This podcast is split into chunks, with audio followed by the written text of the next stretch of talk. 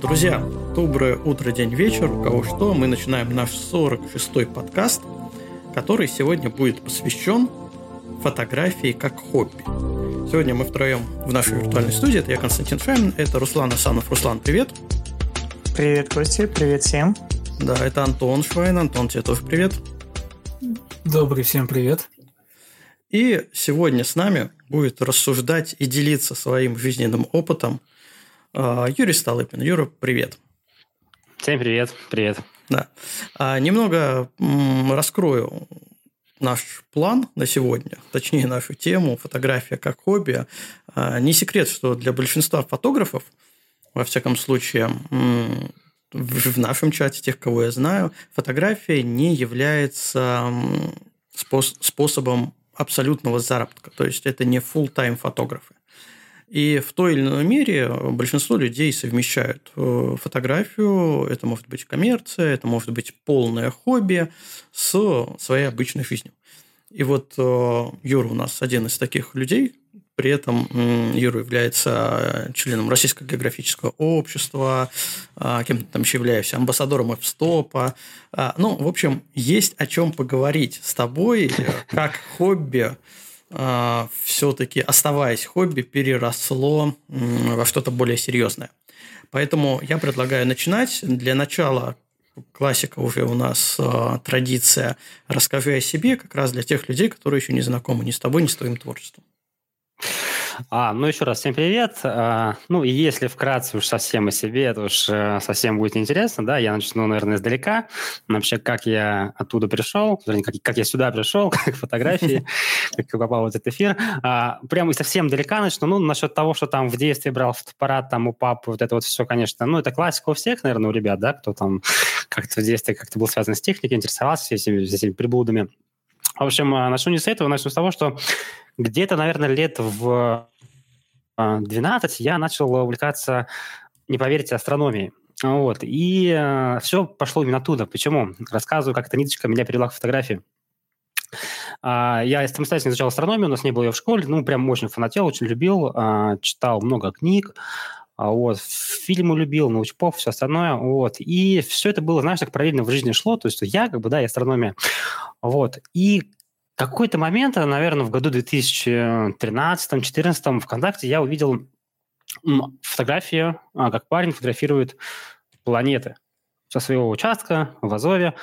Вот, я очень так удивился, думаю, неужели это можно, да, то есть зашел к нему на страничку, парня зовут сейчас, может, кто-то его знает, Дима Слезнёв. Я думаю, что среди астрофотографов он его точно знает в России. Вот, я прям заинтересовался, думаю, как он тут делает все, как это вот так, вот прям вот.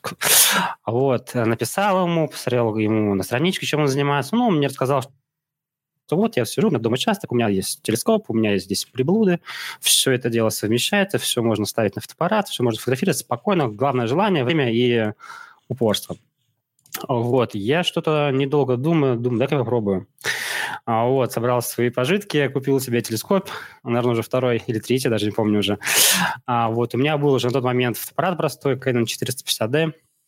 Вот, купил к нему там тоже все нужные приблуды, там типа Т-образного переходника, все остальное. Вот, и в первый раз вышел на улицу, естественно, у меня ничего не получилось. Оказалось, это очень-очень сложно. Я думаю, кто снимал ночью, тот знает. Вот. И со временем, да, то есть, конечно, у нас снимать в Питере это было сомнительным удовольствием, потому что белые ночи, да, там у нас полгода, грубо говоря, ну, 4-3 месяца. Mm-hmm. Потом очень сильная облачность. Вот. И я немножко был, скажем так, потухшим в этом желании, да, фотографировать небо через телескоп, потому что, в принципе, условий мало для этого. И в конечном итоге получилось так, что у меня, в принципе, телескоп сломался при переезде. Вот. Но при всем при этом я тогда, в общем-то, сижу и думаю, ну, покупать новые сомнительное удовольствие, потому что снимал я все равно мало, погода не позволяла, условия не позволяли. Вот. И я решил попробовать поснимать, в принципе, просто, ну, небо, да, астропейзаж. Вот. В то время я уже был более-менее подписан, скажем так, на очень, ну, не на то, чтобы супер-очень, да, но достаточно известных ребят среди нашего комьюнити, там, типа Юрий Звездный, Борис Дмитриев, такие вот раньше у нас были ребята, занимающиеся астросъемкой, ночным пейзажем, вот. И я ими вдохновлялся и пытался сделать что-то похожее. Естественно, я это все делал как мог, как умел, да, то есть я не скажу, что где-то учился, да, к тому времени, Вот. И так я перешел с астросъемки, перешел на ночной пейзаж. К слову, скажу, что астросъемка у меня не сдалась вообще, слово совсем. Были попытки, что-то получалось, но, в общем-то, очень кропотливая, очень сложная вещь. Вот. Астросъемка меня привела к ночному пейзажу. Это мне казалось более интересным. Вот. И с пейзажа я потом плавненько перешел уже, наверное, на классический пейзаж. Вы знаете, так по инерции, наверное, так получилось. Вот. И, соответственно, уже много-много, ну, совсем много, наверное, с года так 15-16 я начал уже интенсивно заниматься фотографией, пейзажной фотографией. Решил заполнить свои пробелы в основах фотографии, пошел в школу телевидения, там отучился, познакомился с импульсным светом, познакомился вообще в целом со студией, как это все работает. Вот после этого я решил даже попробовать себя немножко в качестве предметного фотографа, то есть я снимал и предметку, и даже на заказ я снимал, косметику снимал. Энное время пробовал снимать там и модели в студии, но все рано или поздно приходило к тому, что я возвращался к ночному пейзажу и просто к пейзажу. То есть, в общем-то, и с тех пор я понял, что, наверное, все-таки это то, что мне больше всего нравится, и решил на этом свои силы больше сосредоточить. Вот, и уже, наверное, порядка более уже 7, около 7-8 лет я занимаюсь только пейзажем почти. Вот, и вот я тут, спустя все это время, естественно, параллельно тоже учился, обучался, до сих пор учусь, обучаюсь, я не скажу, что я там себя считаю каким-то прям супер-супер таким профессионалом, да, но есть много пробелов, которые еще до сих пор заполняю, Костя, ты даже знаешь, периодически к тебе даже обращаюсь за советами, вот, и сейчас я... До сих пор занимаюсь пейзажем, даже уже преподаю в школе академической фотографии. Она же, если я не ошибаюсь, яркая фотошкола даже. Вот. И вот я здесь. Да. У меня главный вопрос, куда ты делал телескопы? Один у меня стоит на балконе сейчас до сих пор, мой самый первый телескоп, который я купил, я не совру, по-моему, лет мне было 16, Вебер 9, 90 на 900, по-моему, у меня стоит, да, но это прям такой, знаешь, это такой школьный вариант, вот, а тот, что у меня отреснул при переезде, я его продал, его можно было продать на части, у меня купили из него зеркало. Он был Sky-Watch, 200 миллиметров. Вот, у меня купили из него зеркало. Естественно, труба была треснутая, в общем. И все остальные приблуды я уже распродал там в течение энного количества лет. Вот. Угу. Ну, на самом деле, я-то уже как минимум 46 раз практически слушаю разные этапы становления людей фотографами. А в твоем случае такая немного нетипичная ситуация. Обычно все-таки в ночную съемку, там в астропейзаже и в астро приходит, наоборот, через пейзаж. Да, у тебя получилось из ночной мигрировать в дневное. Нетипично. Со своей статистикой я могу сказать, что нетипичная ситуация. Да, я это понял. Почему? Потому что, ты знаешь, это как бросить неумеющего плавать в океан, и все, и плыви. А вот я, в общем-то, скажем так, не уплыл, потому что я сейчас понимаю, насколько это было, дерзко. Знаешь, максимализм. Взять и сразу в астросъемку. Да, дерзко. Вот кто занимается астросъемкой, они точно скажут, что, дружище, ты чего? Вот. И да, это был такой максимализм, но все-таки, скажем так, некоторые уроки из этого вынес. Ну, вот. Это хорошо. Это хорошо, потому что получилось, что окунулся в такую жесткую физику, по сути. Да. А потом перешел уже к более лайтовым вариантам. Как говорят, после астро все остальное кажется просто полной ерундой. Да, наверное, так можно сказать. Да, там очень много технических тонкостей, которые просто я в них утонул. Это когда ты открываешь обычный пейзаж, чтобы его обработать. Смотришь, там, не знаю, пару ползунков подвинул, смотришь, а что тут еще-то делать? Не складывать ничего не надо, да, стекинг собирать не надо, композитку делать не надо, скучно. Да, там сними ролик, обработай его, сшей, то есть, да, там были свои... При том, что для меня даже было удивлением, что когда там Дима снимал тот же самый Питер, я думал, просто фотографии на выдержке. Ролик, 3000 кадров, потом я думаю, там такие технологии прям очень забавные, ты знаешь, да, очень интересно, да, и сложные, что я знаешь, вроде смотришь фотографии, думаешь, просто щелк, а тут, оказывается, все гораздо иначе. Я такой, да, что-то я поторопился. В общем, было такое импульсное решение, наверное, но оно, в общем, было вдохновлен, скажем так. Угу. Ну, хорошо, что получилась у тебя такая проба пера, не совсем удачная. Угу. Получилось не отвадить тебя от фотографии, а наоборот зарядить энергией, что да что ж такое, надо все выяснить. Ну, надо во всем разобраться. Да, и это тоже, в принципе, как продолжение, все равно у меня осталась, скажем, наверное, одна из моих любимых съемок, это все-таки ночной пейзаж, все-таки, опять, знаешь, такие отсылки, да, к моей любимой науке, астрономии, да, и для меня это, конечно, знаешь, такая душная, пусть я, конечно, не стал астрономом, да, но я таким большим удушением снимаю именно ночные пейзажи, космос, сияние, то есть для меня это прям, знаешь, вау, я прям загораюсь, когда вот ночью снимаю, для меня это, наверное, самая лучшая съемка. Слушай, ну давай тогда к другому главному вопросу подкаста подойдем, к которому мы будем, наверное, возвращаться неоднократно. Почему для тебя фотография до сих пор еще хобби? Слушай, я на этот вопрос пытался себе ответить, наверное, да, и скажу так, что тут же вопрос стоит, почему я до сих пор работаю и не занимаюсь полностью фотографией. Я скажу, что, в принципе, мне моя работа доставляет тоже энное удовольствие. Объясню, почему. Во-первых, я, вкратце, да, кем я работаю, да, и где. Я работаю руководителем отдела логистики в IT-компании. И я не скажу, что я там сижу, знаешь, какой-то клерк офисный, там у меня сплошные таблицы, расчеты, все остальное. У нас достаточно небольшая компания. Вот. И в целом коллектив, сам рабочий процесс, знаешь, наверное, я реализую там вторые какие-то свои навыки, да, управления, организаторские, которые мне нужно реализовывать. Вот там, наверное, это происходит. Творческие навыки я практикую вне работы, наверное, да, то есть реализую. То есть, наверное, здесь какой-то баланс, да, поддерживается. Это с одной стороны, как я это вижу. Но, с другой стороны, понимаешь, все эти навыки организаторские, да, там, управленческие, их же можно, конечно, взять, там, сделать там свой тур, например, да, тоже думаю, почему я этого до сих пор сам не сделал. Пока еще на этот вопрос тебе не ответил. Я не то, чтобы это нереально, не то, чтобы этого не хочу, но, наверное, прям такой именно четкой цели я еще не ставил. Здесь же, понимаешь, все идет, так знаешь, когда я занимаюсь фотографией, начал заниматься, у меня никогда не было какого-то прям прицела на коммерцию вообще. Для меня это было как такой, творческий процесс. Просто было интересно, и сейчас, конечно, интересно тоже, да, но прям задачи именно срубить с этого денег у меня никогда не было, да, то есть это, оно приходит само постоянно, то есть и раньше я вообще ничего не получал за фотографию, да, скажем, просто для себя делал. А со временем пришли раз, пришли два, пришли три, то есть сарафанное радио сыграло, где-то меня увидели, написали, позвонили, купили там фотографию, попросили заказ какой-то, да, сделать, то есть в принципе, и более того скажу еще, что на работе же у меня же все мои коллеги знают, и даже один мой коллега у нас даже меня сейчас слушает. Антон, привет. И я же даже на работе тоже занимаюсь фотографией периодически. Это он руку поднимал у нас в чате, да? Так, сейчас посмотрю. Пропустил его. Да, опустил. И я же там тоже фотографирую периодически. Я снимаю, допустим, наших коллег, снимаю, например, на визитке, да, там, на сайт нам. Снимая нашу продукцию, там, компьютеры, сервера, все остальное. То есть бывает, что ты знаешь, такая просто изоляты, а иногда нужно что-то более такое красивое снять, более творческое, там, для буклетов, скажем так.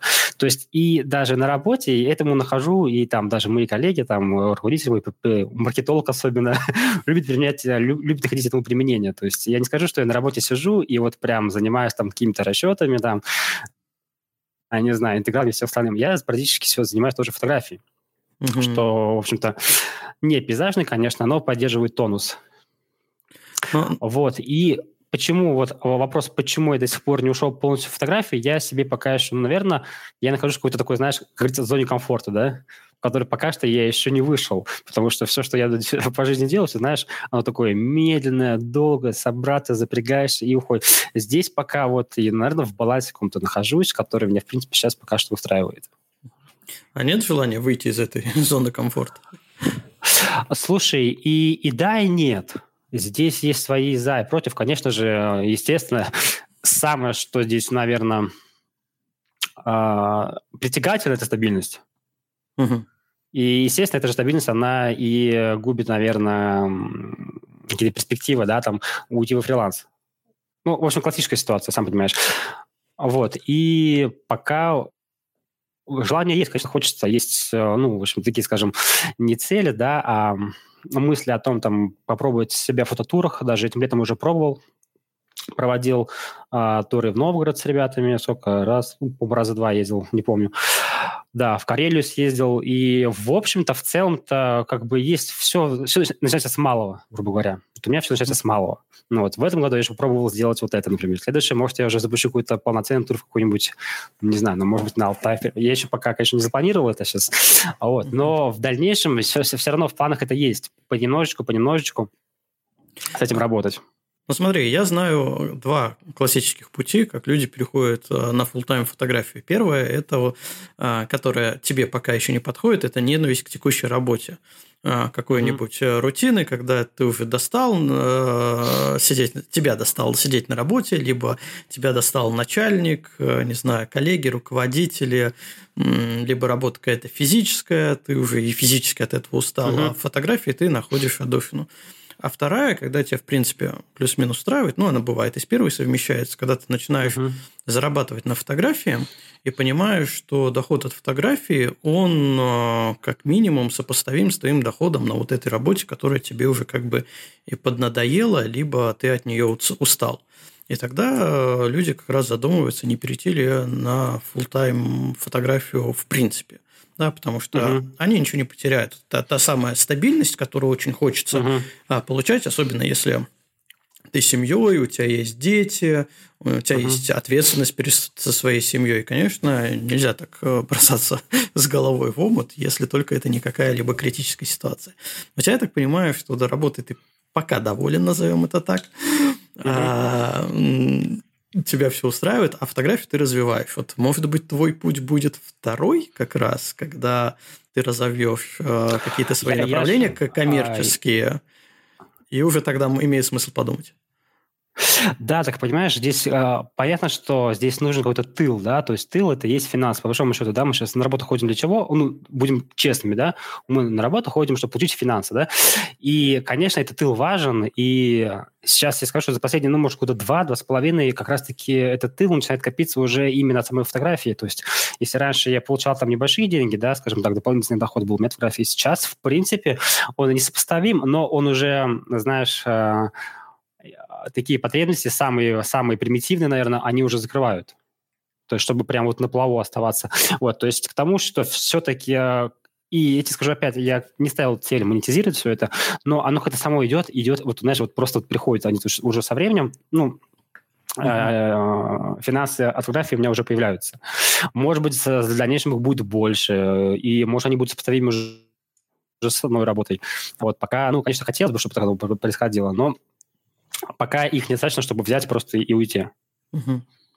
Ну, то есть подожди, может быть, нам не надо ничего менять и оставить все как есть, потому что сегодня, кстати, напоминаю, тема фотография как хобби, а это значит, что она не должна нам приносить денег. Почему? Нет. Она должна приносить, приносить удовольствие. Нет, давайте тогда кардинально поставим вопрос такой. Должно ли хобби приносить деньги? Давайте в этом тогда разберемся. Юр, вот ты что думаешь? Слушай, я скажу так. В первую очередь, оно должно приносить тебе какое-то удовольствие. Именно душу. Я, по крайней мере, занимаюсь фотографией, я занимаюсь... наверное, какой-то самореализации. И для меня это важнее, чем деньги, по большому счету. Потому что, опять-таки, когда я занимался фотографией, начал заниматься для меня, когда купил этот телескоп, чертов, да? Когда я занимался это, у меня не было в голове мысли за это получать деньги. У меня была мысль, знаешь, какое-то удовольствие эстетическое, да, от того, что я занимаюсь вот съемкой космоса, да, то есть, что я вижу планету. Для меня вопрос никак не стоял, в принципе, никогда. Ну, на тот момент точно. Вот, и насчет того, что оставить как хобби, я тоже считаю, что есть такая мысль. Я расскажу одну историю, потому что когда я занимался предметной фотографией, тогда у меня был поток. То есть я снимал потоком косметику, и это вроде бы занимаешься фотографией, но это же работа. То есть я в свободное время я снимал, и меня прям уже в последнее время уже просто тошнило снимать все вот эти вот помадки, тушки, все остальное, потому что это уже была рутинная работа. Но это фотография. И я себя поймал на мысли о том, что, блин, я понимаю, что я фотограф, но я уже начинаю ненавидеть фотографию. Вот. И в этом моменте, конечно... наверное, нужно еще раз все взвесить.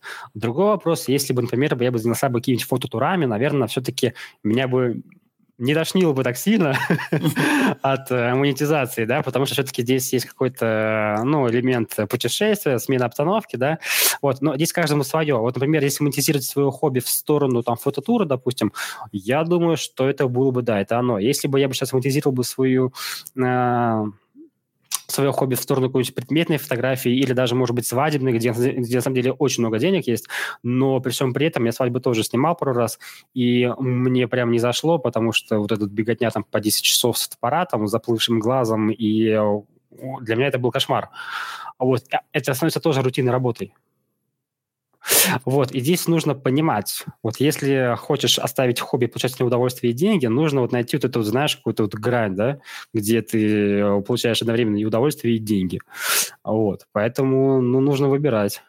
И я слушай, если ты будешь рутинно снимать ночные пейзажи, и это перестанет быть твоим хобби, и будет тошнить... Слушай, ну давай вот честно, если снимать ночные пейзажи, я, ну, по крайней мере, на своем опыте, я не могу вспомнить, чтобы у меня была прям какая-то рутина по ночному пейзажу. Для меня это был всегда какой-то кайф, и просто это делал не так часто, наверное, может, поэтому. Вот-вот, но... да, представь, тебе вот заказ придет, надо сделать каталог на 250 фотографий с ночной фотографией, с ночным пейзажем. Ну, придется с ума посходить, наверное, да. Я согласен тоже. Видишь, опять-таки еще одна грань появилась. Вот. И мне кажется, здесь все очень должно быть, наверное, здесь все очень индивидуально. В моем случае я занимаюсь, вот брать, например, на чашу весов мою текущую работу и заниматься там предметкой, да, там какой-то каталожкой, я выберу все-таки в пользу своей текущей работы, потому что она мне гораздо интереснее будет. Точно, ну, я уже прошел, она гораздо интереснее будет. Ну вот как вы в чате сейчас написали, да, что если начнешь фотографировать предметку, будешь за это получать деньги, то логистика станет твоим хобби, от которого будешь получать удовольствие. А, ну, кто знает, может быть. Отдых на работу. Наконец-то понедельник, наконец-то на работу, да? Да-да, слава богу, это понедельник. Давайте тогда я тоже еще подкину дровишек насчет хобби и монетизации. Но мне кажется, что все-таки хобби должно монетизироваться, как минимум, ну, в идеале, во всяком случае, в моем мире. Ты банально апгрейд камеры, объектива в идеале делать все-таки на деньги, которые тебе это хобби хоть как-то, но приносит. Понятно, что это такая синтетическая немного ситуация, и очень много людей, которые вообще не зарабатывают, а получают эстетическое удовольствие. Но тут уже вопрос становится в чем? Финансовая составляющая, либо эстетическая составляющая – это и то, и другое, это твой доход, по сути. Да, ты что-то получаешь от занятия фотографией. А для кого-то, может быть, достаточно получать только удовольствие от процесса, да, и копить архивы. Для кого-то может быть удовольствие получать… Кто-то может получать удовольствие от того, что, ну, не знаю, его лайкают в Инстаграме. Да, у него там 1 миллион подписчиков, его лайкают, все знают, он с этого не зарабатывает, но как бы вот он от его популярности, ЧСВ. А у кого-то может быть удовольствие от того, что он занимается любым делом, и это дело приносит ему деньги. А при этом у всех этих 3 людей может быть какая-то основная работа, и фотография во всех 3 случаях рассматривается как хобби. Поэтому вот так вот однозначно отметать, что хобби не должно приносить денег, я бы не стал, потому что ситуации бывают разные. И люди, что самое главное, бывают разные. Поэтому я, наверное, буду, ну, не категорически, но против категоричного заявления, что хобби – это только бесплатно. Ну, я соглашусь. Почему? Ну, если мы говорим в разрезе, конечно же, фотографии, и учитывая, сколько у нас там, да, в наших сумках, там бывает по хорошей иномарке лежит, конечно, это достаточно большие затраты, и, безусловно, но в нашем случае… Опять-таки, это как-то само пришло. То есть написали, спросили, там, можно у вас купить фотографию, ради бога, там, можно у вас это купить. То есть, в принципе, деньги-то отбиваются все равно, я свою технику-то отбил уже давно. И, наверное, в этом, да, я соглашусь, что здесь, вот в нашем случае, конечно, оно финансово затратно. Я сейчас говорю не только про фототехнику, а те же самые путешествия. все-таки они тоже денег стоят. Съездить, например, на Камчатку, там, в Приморский край, там, на Байкал, это все денег стоит. И опять-таки тоже как-то окупаться. И, тем не менее, да, я согласен, что здесь какая-то часть должна возвращаться. Вот. Но вопрос в том, что... Ну, у меня так получилось, что, опять-таки, все это ко мне само приходит понемножку, чуть больше и больше со временем. Вот. И кому-то не приходит. Я не знаю, почему как это работает. Магия. Возможно, что единственное, что почему я могу предположить, потому что я в свое время начал раскачивать Инстаграм, вот, у меня там появились подписчики очень много, и очень много с Инстаграма приходило людей, там, заказчиков, ну, там, поснимать что-нибудь, вот, может быть, поэтому, потому что все-таки раскачивать свою соцсеть, такое дело себе, ну, не очень, скажем так, простое, вот, а в то время, когда у нас был Телеграмма и все остальное, да, масолонинг, когда еще был доступен, тогда это было просто. И, может, благодаря этому мне это получилось, я не знаю. Вот. Ну, тут все взаимосвязано, вот да. Популярность, она неотменно идет где-то рядом с возможностью получить доход. Потому что ты можешь быть самым крутым фотографом, но если тебя не знает, не видит, понимаешь, кто тебе узнает, кто тебе заплатит. Мне кажется, что здесь тоже доля маркетинга должна быть. Ну ладно, это мы сейчас переходим уже как из хобби превратить в работу, фотографию. Смотри, ну, в принципе, мы плюс-минус, наверное, разобрались, что если работа любимая, то да и бог-то с ней, можно на нее походить. Как ты совмещаешь работу? Какой у тебя график рабочий, и как ты находишь в нем время что-нибудь поснимать? Да все просто, у меня стандартная пятидневка. На самом деле. Стандартные праздники, там, государственные, все остальные.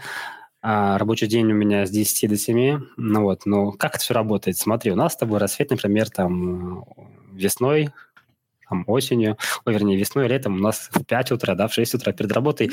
Ради бога, иди снимай. Встань пораньше, не выспись, но поди поснимай. То же самое с закатами. Там закатывался там, в 10-11 часов вечера, да, там белые ночи. Пожалуйста, все это вне рабочее дело. Ходи, снимай. Время мне позволяет, возможности тоже позволяют. Вот, так это и работает. Вот отпуска, праздники тоже как-то... Отпуска, ну, да, отпуска я свои планирую как раз-таки чисто под фотографии чаще всего. А вот планирую там за полгода специально там все бронирую. То есть там немножко страдаю избыточным планированием, конечно, в этом плане, но тем не менее... Вот, отпуск посвящаю полностью фотографии. Домой там вечером приезжаю, если не снимаю, то занимаюсь обработкой фотографий, допустим. Ну, конечно же, я не 24/7, там не все, вот, и все-таки там тоже есть какие-то бытовые вопросы, да, у меня по жизни. Вот, но как-то у меня не стоял вопрос, никогда не стоял вопрос, как мне там выделить 2 часика на фотографии. Я просто сажусь и вот делаю. То есть мне, в принципе, ничего не мешает свободное время посвящать именно этому. Вот, okay. Ну, такие вот маленькие лайфхаки. Ага, есть возможность с работы просто там... Ну, у нас, правда, тут твои коллеги, мы можем их из чата выкинуть. С работы просто свинтить, чтобы поснимать. Вырежем. Отпроситься, ну, это прям редко, но иногда отпрашиваюсь, да. Даже когда, например, у меня посреди недели были случаи, когда, например, вот были выставки National Geographic, там, «Дикая природа России», и мне нужно было в Москву ехать, меня пригласили, там, ну, там, мои работы просто были в финале, они, в общем-то, и приглашали, там, вручали дипломы всем, вот, меня пригласили, там, когда-то был, по-моему, четверг или пятница проходила, я подошел, у меня просто руководитель, у нас с ним очень хорошее, прям, доверие. Я говорю, ну так и так, вот при приглашении он такой, слушай, ради бога, конечно, дело такое есть. Вот, здесь вопрос не стоит. Вот, я просто знаю, что, в принципе, человек знает мои увлечения, понимает, и он берет, отпускает. Говорит, окей, говорит, ну, такие дела, конечно, съезди. А вот. Вам не нужны сотрудники на работу, между прочим? Сотрудники? Да. Ну, напиши мне потом, я тебе расскажу, кто нам будет нужен. Договорились. Вот, и вот отпроситься иногда, да, можно, но не всегда, я говорю честно, что я иду снимать. Вот, ну, так-то происходит. Свободное время, вот все, что после работы, как-то подстраиваю. Ну, зимой сложновато, потому что у нас рассвет, когда примерно я приезжаю уже на работу, и закат тоже, когда я все еще на работе, там, конечно. Что мы все любим режимное время в основном, да, снимать. Вот, а в остальное вообще, с собой портфель, с собой фотик, пожалуйста, запланировал. В принципе, даже ты же знаешь, мы же с тобой в одном небольшом комьюнити стоим, там, где нас ребята фотографируют закаты, да, там тебе скидывают дату, ты ее запланировал, все, и пошел снимать. Все, ради бога. Это так работает. Да. Слушай, вот у нас в чате Дима написал, в принципе, очень классную репризу. Хобби – это не только то, что тебе приятно делать, но и то, что тебя не напрягает. Не хочешь фоткать сегодня – не фоткай. Нет времени на обработку – не обрабатывай. Мне кажется, да, тоже мысль хорошая. Абсолютно согласен. Мы как-то это упустили из нашего диалога. Но тут я, да, с Димой очень согласен. Я сегодня не хотел снимать солнечное затмение. А пошел снимать. Да. Ну, это так получилось. Вот, я не хотел, не собирался. На самом деле, я просто не смог для себя не найти времени, не найти силы, ну, и интереса найти красивую точку, чтобы был и пейзаж, и затмение, и чтобы это не было вот то, что я в итоге из окна снял.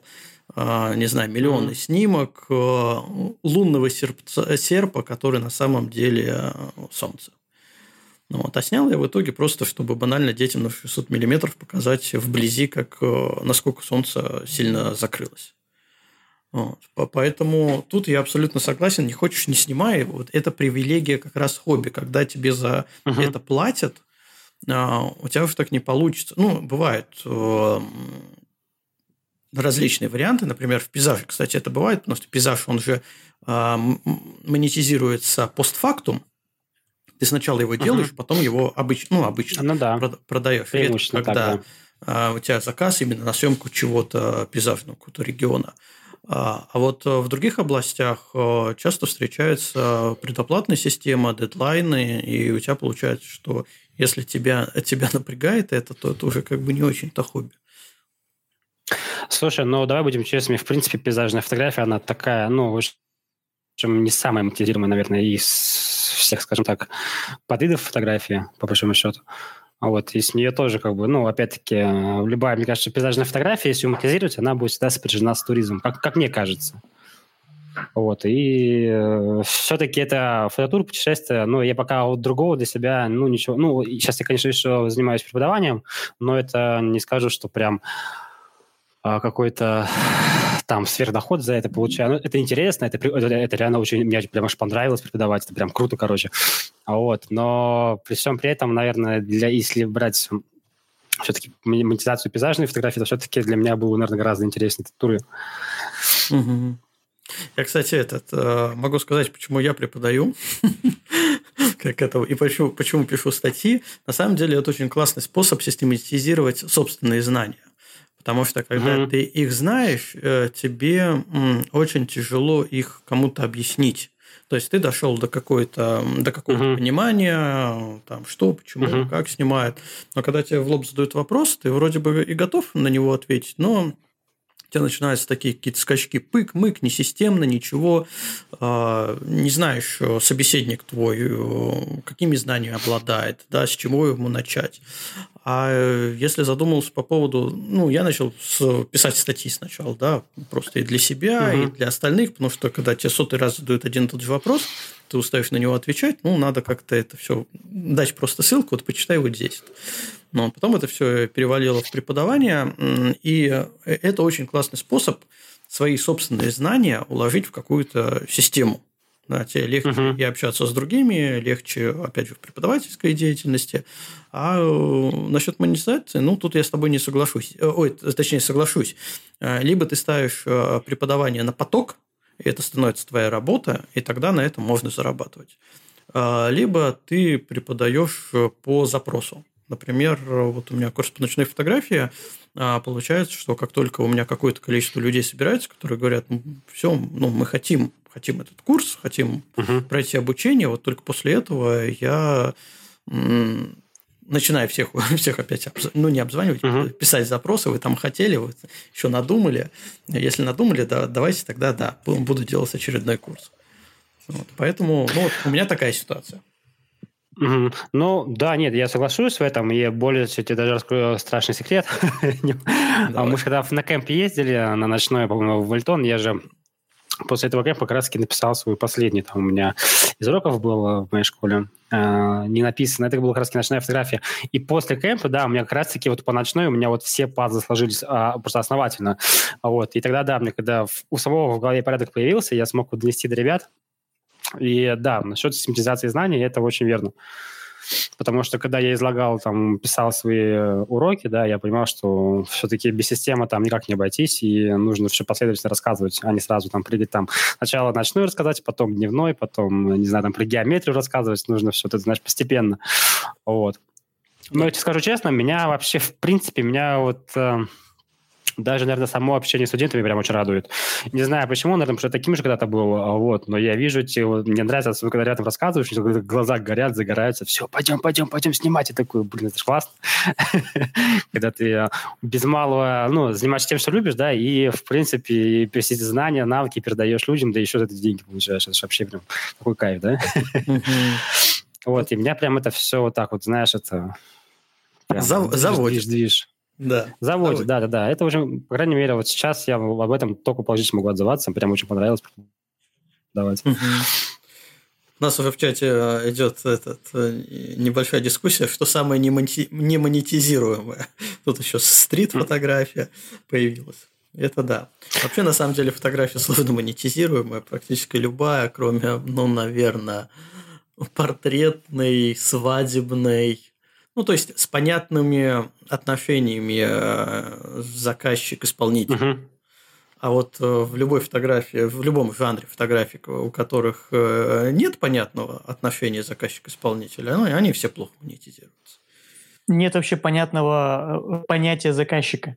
Даже так, в пейзажной фотографии. Кто заказчик? Ты никогда не знаешь заказчика. У тебя нет очерченного знания об этом. Ну, почему? Вот нет, подожди. Ну, на самом деле появляется. Ну, у нас понятно, что все это немного так все медленно, не как за рубежом. Я не помню, в каком подкасте мы обсуждали, по-моему, у нас как раз Митя разум рассказывал, что в последние годы у нас довольно плотно начали появляться туристические центры в регионах. Эти туристические центры, собственно, являются заказчиком для съемки визуального материала, фотографий того или иного региона. И с ними можно работать. Ну, можно и нужно. Ну да, но это такой разовый заказчик. Это не съемка свадеб или съемка фэшн, когда у тебя постоянная работа по съемке, и таких фотографов много, и конкуренция не такая, ну, скажем так, она большая, но рынок настолько большой, что для всех этого поля хватает. А вот в этом случае это, я бы сказал, такой штучный продукт для штучного клиента. Все же. Глядя на унылое состояние туристической отрасли, банально информационные щиты, инфоцентры, отсутствие, да, какие-нибудь вот только-только появляются экотропы, которые, ну, про них информацию ищешь, без слез не взглянешь на фото, которые они у себя там на сайте где-нибудь в соцсетях публикуют. То есть, ну, нет у нас еще такой культуры, которая бы позволила пейзажному фотографу работать вот именно в разрезе клиент-заказчик. Ну, поэтому и сложно монетизироваться. Ну, ладно. Это мы опять отходим. Поплакали и поехали дальше. Грусть. С работы понятно, что с семьей. Как с семьей все это увязывать? Как они терпят? Слушай, ну как? Как себе семья? Вот моя девушка, и она, в общем-то, весь этот движ тоже любит. Ну, конечно, всему своя мера есть. Почему? Объясню. Потому что, когда я говорю, что мы поедем в отпуск в мороз на Баренцево море, не, она говорит, я хочу на море. Я такой, ну, так на Баренцево, конечно же, поедем-то. Вот, и, конечно, там сразу... Да-да-да. Вот, и на самом деле как? Вот, нужно, да, то есть интересы обоих соблюдать. И я хочу на море. Я такой думаю, ну, море, ну, наверное, в Крым, да? Ну, я сижу, думаю, окей, Крым, так, ну, там же можно снимать, прикольно. И как мы договорились, мы поехали, в принципе, ну, это как бы в прошлом году, поехали в Новый Свет, и программа была простая.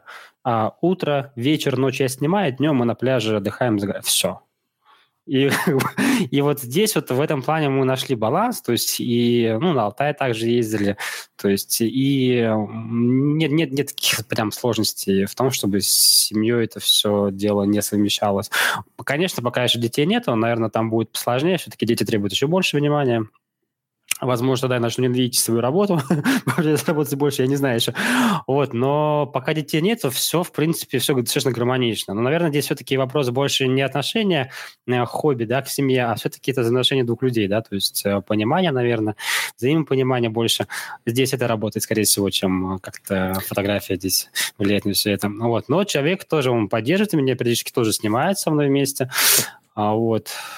А насколько она любит ночные фотографии? Примерно настолько, что когда она там стоит, конечно, она питает дикий ужас. Я расскажу потом пару историй, сколько ужасов она испытала, и потом сколько у нее было красивых фотографий, которые она прямо не могла оторвать. Вот. Были такие моменты, где я просто уже прям до слез стоит, говорит, я не могу, мне страшно. Я такой, стой, я снимаю. Вот. А потом, после всего этого, когда Вичик фотографию, прям такой, вау, не зря стояла. Вот. Я могу рассказать просто интересную историю у нас была. Рассказать, ребят? Да, давай. Мы пошли на тропу Голицына ночью, знаете, наверное, там этот грот, вот, и через него можно снять красивый Млечный путь, то есть сделать такое обрамление. У меня есть фотографии, в принципе, у меня есть, только я там стою вместо Алены. Вот, и там как получилось, я попросил туда встать свою девушку, да, взять фонарик, красиво сделать фотографию. И там летали то ли летучие мыши, то ли какие-то птицы, непонятно. Я все-таки был склонен, что это были просто птицы. Вот. И одна из них прилетела у нее прям над головой, и все, там паника, стресс, я не могу. А между нами было расстояние, наверное, 20 метров. Там темень страшная, там ничего не видно, просто вот все темнота и все. И вот человеку было страшно стоять в этой полной темени, и мне приходилось постоянно ее успокаивать, и в итоге все равно ничего не получилось. Пришлось мне пойти встать, ее поставить в фотоаппарат, и мне там... В общем, там был целый каламбур. Но говоря, что в итоге получилась в конце офигенная фотка, которой были все довольны. И таких фотографий у нас очень немного, да, где я прошу ее позировать. И, конечно, ей это не всегда нравится, и бывает там холодно, особенно там, если зимой. Вот. Но причем при этом, когда мы видим конечный результат, она такая, вау, скинь мне. То есть все это прям в конечном итоге это все как-то, наверное, эмоционально окупается, да, то есть какой-то... А ты говоришь, 5000 рублей. А, ну да, 5000 рублей, да, все деньги... Вот, но, конечно, есть, кстати, вот нюансы небольшие, где мы немножко друга, скажем так, эксплуатируем, да, но при всем при этом я там иду снимать вечером пейзаж, пофоткай меня, пожалуйста, на закате. Я такой, блин, у меня сейчас самое время, ты что, самый свет. Ну, я же понимаю, что человек тоже его и хочет красивые фотографии себя там, да, то есть все-таки девушки, да, они всегда девочки. Ну и давай разрываешь на два фотоаппарата, на один пейзаж, на второй ее, то есть, получается, да, пока что вот, балансировать. А когда она не в кадре, насколько она сильнее любит ночную фотографию? Когда она не в кадре, любит гораздо меньше. А ты снимаешь треки звездные. Да, все равно это интересно. Да, вот треки – это вообще отдельная история. Но все равно это интересно тоже. Почему? Потому что даже когда я стою там снимаю, мы ездили на Баренцево море, даже когда не снимала, она стояла и любовалась красивым северным сиянием. Но все-таки у нас северное сияние это немногие видели, да, глазами прям наш такой прям, который сверкает все-таки. А вот, пожалуйста, человек себе свой гельштальт закрыл, все, явилось сиянием, и все, да, и замерзла, да, все, как бы там небольшое обморожение получилось. Вот. Но человек с этим обморожением шел довольный домой, понимаешь, и вопрос не стоял, что я там снимал, почему она там вообще стояла. То есть она видела то, что она хотела увидеть, и как бы здесь тоже. Вроде все было гармонично, скажем так. Да, давай тогда я тоже расскажу историю про своих. Мы поехали вот как раз с Русланом в Грецию метеоры снимать. Такие монастыри на скалах стоят. У нас как раз был фототур. Там такая интернациональная команда.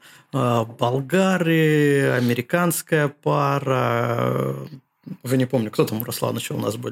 Такая интернациональная команда. Из Швеции или Швейцарии. Да, там еще были. Вот. И, соответственно, мы туда приехали, такие радостные, в первую ночь. Поехали снимать звезды. Все, потому что там погода позволяла, как дальше будет непонятно. Мы приехали, и со мной поехал тоже жена фотографировать. поучаствовать в этом процессе, посмотреть. Значит, мы приехали, машины припарковали, там, благо, такое местечко, от машины отходишь, там, не знаю, метров 10. Мы все выстроились всем фототуром и начали снимать. Ну, как снимать? Люди приехали, которые не очень знают, как ночью снимать. Пока все объяснили, пока туда-сюда, проходит где-то час, ко мне Света подходит, говорит, ну, что, когда домой? Говорю, слушай, подожди, мы еще снимать не начали. Мы только вот сейчас уже темнеет окончательно, мы сейчас начнем. Она такая, ну ладно, я пойду в машину посплю. У вас ничего интересного не происходит? Я говорю, ну давай. Значит, она поспала там 2 часа, выходит, а мы все еще снимаем. Она подходит и говорит, слушай, ну а домой-то когда поедем? Я говорю, подожди, мы только начали, мы сейчас еще машину по серпантину запустим, ее отснимем, и только потом мы закончим. Она такая, пойду я еще раз посплю. Еще там, наверное, через час приходит, говорит, ребята, вы заканчивать-то собираетесь или нет? Говорим, подожди, вот у нас только Краси Матаров, болгарский торг, он только вот поехал на машине, мы сейчас треки автомобильные снимаем. Ну, в итоге на следующий день, говорим, ночью поедем снимать? Он такой, не, я не поеду, ребята, у вас ничего не происходит, скучно, мне делать нечего, заняться нечем. Вот, поэтому тут по-разному все бывает. Ну, в какой-то степени это классика, на самом деле.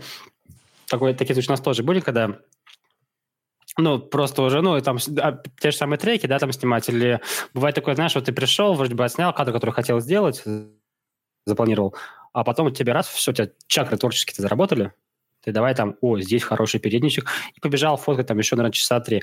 Вот здесь тоже бывает, да, то есть человек стоит, мучается, мается, то есть говорит, когда домой? Ты такой, блин, ты что, не видишь, как здесь классно? Конечно, она не видит, потому что там ничего не видно, там темно просто. Но бывают такие, что ты прям, знаешь, в таком азарте бегаешь, весь все снимаешь, понимает, человек просто понимает, поддерживает, терпит иногда, конечно, но без этого никак. У меня, скорее всего, в семье просто уже руки опустили уже все. Ну ладно. Юродивый должен быть в семье один. Вот пускай там бегает по ночам, делает непонятно. Они просто не ходят. Да. Они думают, ой, все, ладно. Иди занимайся своим сектантством. Что-то ты делаешь по ночам. Муж-фотограф в горе в семье, да? Как-то так. Да. То есть, в семье все, в общем, в плане фотографии все достаточно... еще раз скажу, гармонично, и каких-то серьезных трудностей с желанием поснимать, или даже скажу, что даже смех это даже дополняет. Почему? Потому что мы, даже, Костя, меня поддержишь, да, что когда в кадре есть какие-то идеи, да, часто есть люди какие-то, да, и вот прям бывает, что нужно человека поставить, без него никак. Или тебе идеи с человеком, ты такой, так у меня есть такой человек всегда, и этот человек тоже готов попозировать, он даже ему приятно это делать, потому что фоточки, на итоге получатся красивые фоточки, а это же самое главное, понимаешь, на память. И периодически это прям даже бывает, что прям необходимо на самом деле. У меня есть фотография одна моя, я сделал на тропе Голицына, если бы, например, не было у меня со мной моей девушки, то она бы, наверное, срезалась бы немножко поиначе. Спонтанная фотография, я такой, быстро встань туда, я поймал ракурс, поймал все, щелка, раз-два, просто, божечки, как же это классно получилось. Вот так вот. И таких случаев у меня было совершенно много, когда прям нужен был человек, и вот он, привет, скажем так. Ты рядышком поставил, снял, все, то есть, да-да-да. И на самом деле у всех, кто снимает, фотографов, у кого есть семьи, да, на самом деле у них очень много в кадрах можно видеть, например, своих родных, детей, жен и кого-то еще. Вот. Я как раз в чат скинул фотографию, это на тропе Голицына с твоего Инстаграма. Угу. Спонтанная фотография была. Угу. И Алена была прям кстати, мне кажется. Так. Что-то еще надо сказать. Я скинул в чат фотографию из грота Шаляпина, который там же неподалеку находится.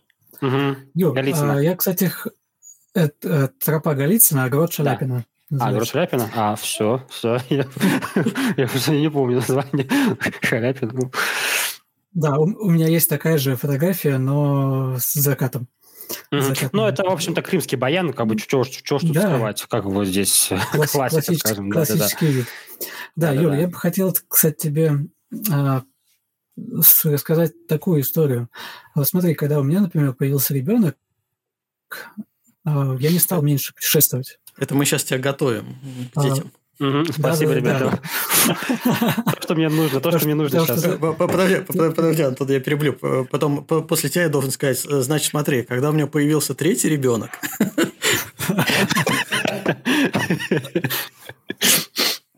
Давайте не будем так это совсем уж как хардкорно. Мы на лайте. Про хобби, ребята. Да, давай, Антон, с одного начнем рассказывать. Да, с одного. Юр, когда появился первый ребенок, у меня пока единственный ребенок, я не стал меньше путешествовать. Я продолжаю путешествовать абсолютно так же, как и до этого. Единственное, наверное, изменилось немножко отношение к путешествиям. И то есть теперь какие-то там сверхавантюры не придумываем. Но на Кольский мы ездим с ребенком вполне спокойно. Куда там в Северное сияние ловим, в горы. На Кавказ, там в Дагестан ездим. Ничего страшного в этом нет. Вот. А если захочешь поехать на Баренцево море с женой, ну, с девушкой, она откажется, скажи, а я тебе еще шубу куплю, как раз там и вынесешь. Нет, шубка-то есть. Мы, честно говоря, уже обсуждали недавно Баренцево море, и, в общем-то, вопрос не стоит, где встречать Новый год вообще. То есть, ну, в Териберка, все, едем. То есть, как бы, шубка есть уже. А на самом деле, насчет детей и даже, кстати, насчет семьи, и вот, кстати, Антон сейчас правильно сказал насчет хардкора. Я же был, естественно, хардкорщиком. Я даже, когда ездил в Крым один, я там даже умудрился со скалы упасть. Ну, с небольшой, правда, повредил себе ногу. Вот. И хардкора стало меньше, потому что все-таки здесь, когда идешь в такие вот авантюры, вписываешься, там действительно есть риск большой. Я расскажу историю, что я вот в «Новом Свете», когда снимал Сосну Станкевича на «Пике Космос», кто там был, знаете, там, в принципе, такая не очень... не совсем, чтобы там какой-то есть... экотропы туда, то есть там бывают такие прям очень экстремальные подъемы и спуски, вот, днем. А мы оттуда возвращались ночью. И так получилось, что даже с фонариком ночью я пошел не по той дороге, я пошел по какой-то хардкорному вот именно спуску. Я вообще шел по приборам. И тут я себя поймал на мысли, что со мной идет человек, да, хрупкий очень. Ладно, я понимаю, что это моя затея, это все мое, это вообще нужно было только мне сейчас туда ехать ночью, это все снимать. Вот, а без малого мы идем, там сильный ветер поддувает, да, с моря, и... Ночью очень опасно было по этим скалам спускаться вниз, потому что местами там были чуть неответственные скалы, потому что дальше идти вниз... И тут я себе поймал мысль, что, нужно с этим прекращать, потому что без малого я несу ответственность за себя, так я еще в первую очередь несу ответственность за человека, который взял с собой. Вот, и здесь я тоже стал, немножко угомонился, вот, и я тебе скажу так, что я думал, что если я не буду хардкорщиком, то у меня кадры будут хуже, или у меня не будет каких-то кадров уникальных. А на самом деле все ровно наоборот, и... Хардкор никак не влияет, оказывается, на качество и полноту фотографии, да, то есть, и я как-то, в этом плане успокоился и перестал себя, скажем так, испытывать. Там ночевать где-нибудь, в палатке, какой-нибудь на морозе, да, то есть, чтобы там, какой-нибудь рассвет красивый, да, то есть, все эти вещи, они как-то уже стал более спокойным со всем этим, вот. В дополнение, да, истории про себя, да. То есть как... Здесь у меня немножко изменилось, то есть немножко мое отношение ко всем этим вещам. Мне вот понравилось, когда Костя начал говорить, а вот когда у меня появился третий ребенок, я вот захотел сразу добавить, тогда я путешествовал стал еще больше. После пятого меня дома уже не найдете. Почти. Я что хотел дополнить еще? Так как я увлекаюсь ночной фотографией, то предпочитаю разведывать места в дневное время. Вот как раз, чтобы по той тропе пойти и куда-нибудь не навернуться. Мы когда с семьей поехали, тоже получился такой своеобразный отпуск, поехали отдыхать на Крит. Мы поехали на Крит или на Корфу. На Корфу мы поехали, да, все-таки. Поехали на Корфу и решили этот остров объехать по кругу. Там, за пару недель. Взяли машину, и, собственно, каждая ночь у нас была ночевка в новом месте. И я тогда выработал для себя довольно такую прикольную схему. Мы днем едем с места на место и останавливаемся днем везде, где нам нравится. Я присматриваю какие-то места, мы ходим гуляем, я поднимаю дрон, по-светлому все смотрю и себе расставляю точки, чтобы вот здесь было прикольно. Плюс смотрю, где солнце, закат, рассвет. Соответственно, мы приезжаем, заселяемся, и я либо на вечер, там на ночь, еду обратно по маршруту на те точки, которые я присмотрел. Либо там на рассвет рано утром, все еще спят, я срываюсь, потому что, ну, там, вернуться обратно, час-два надо проехать.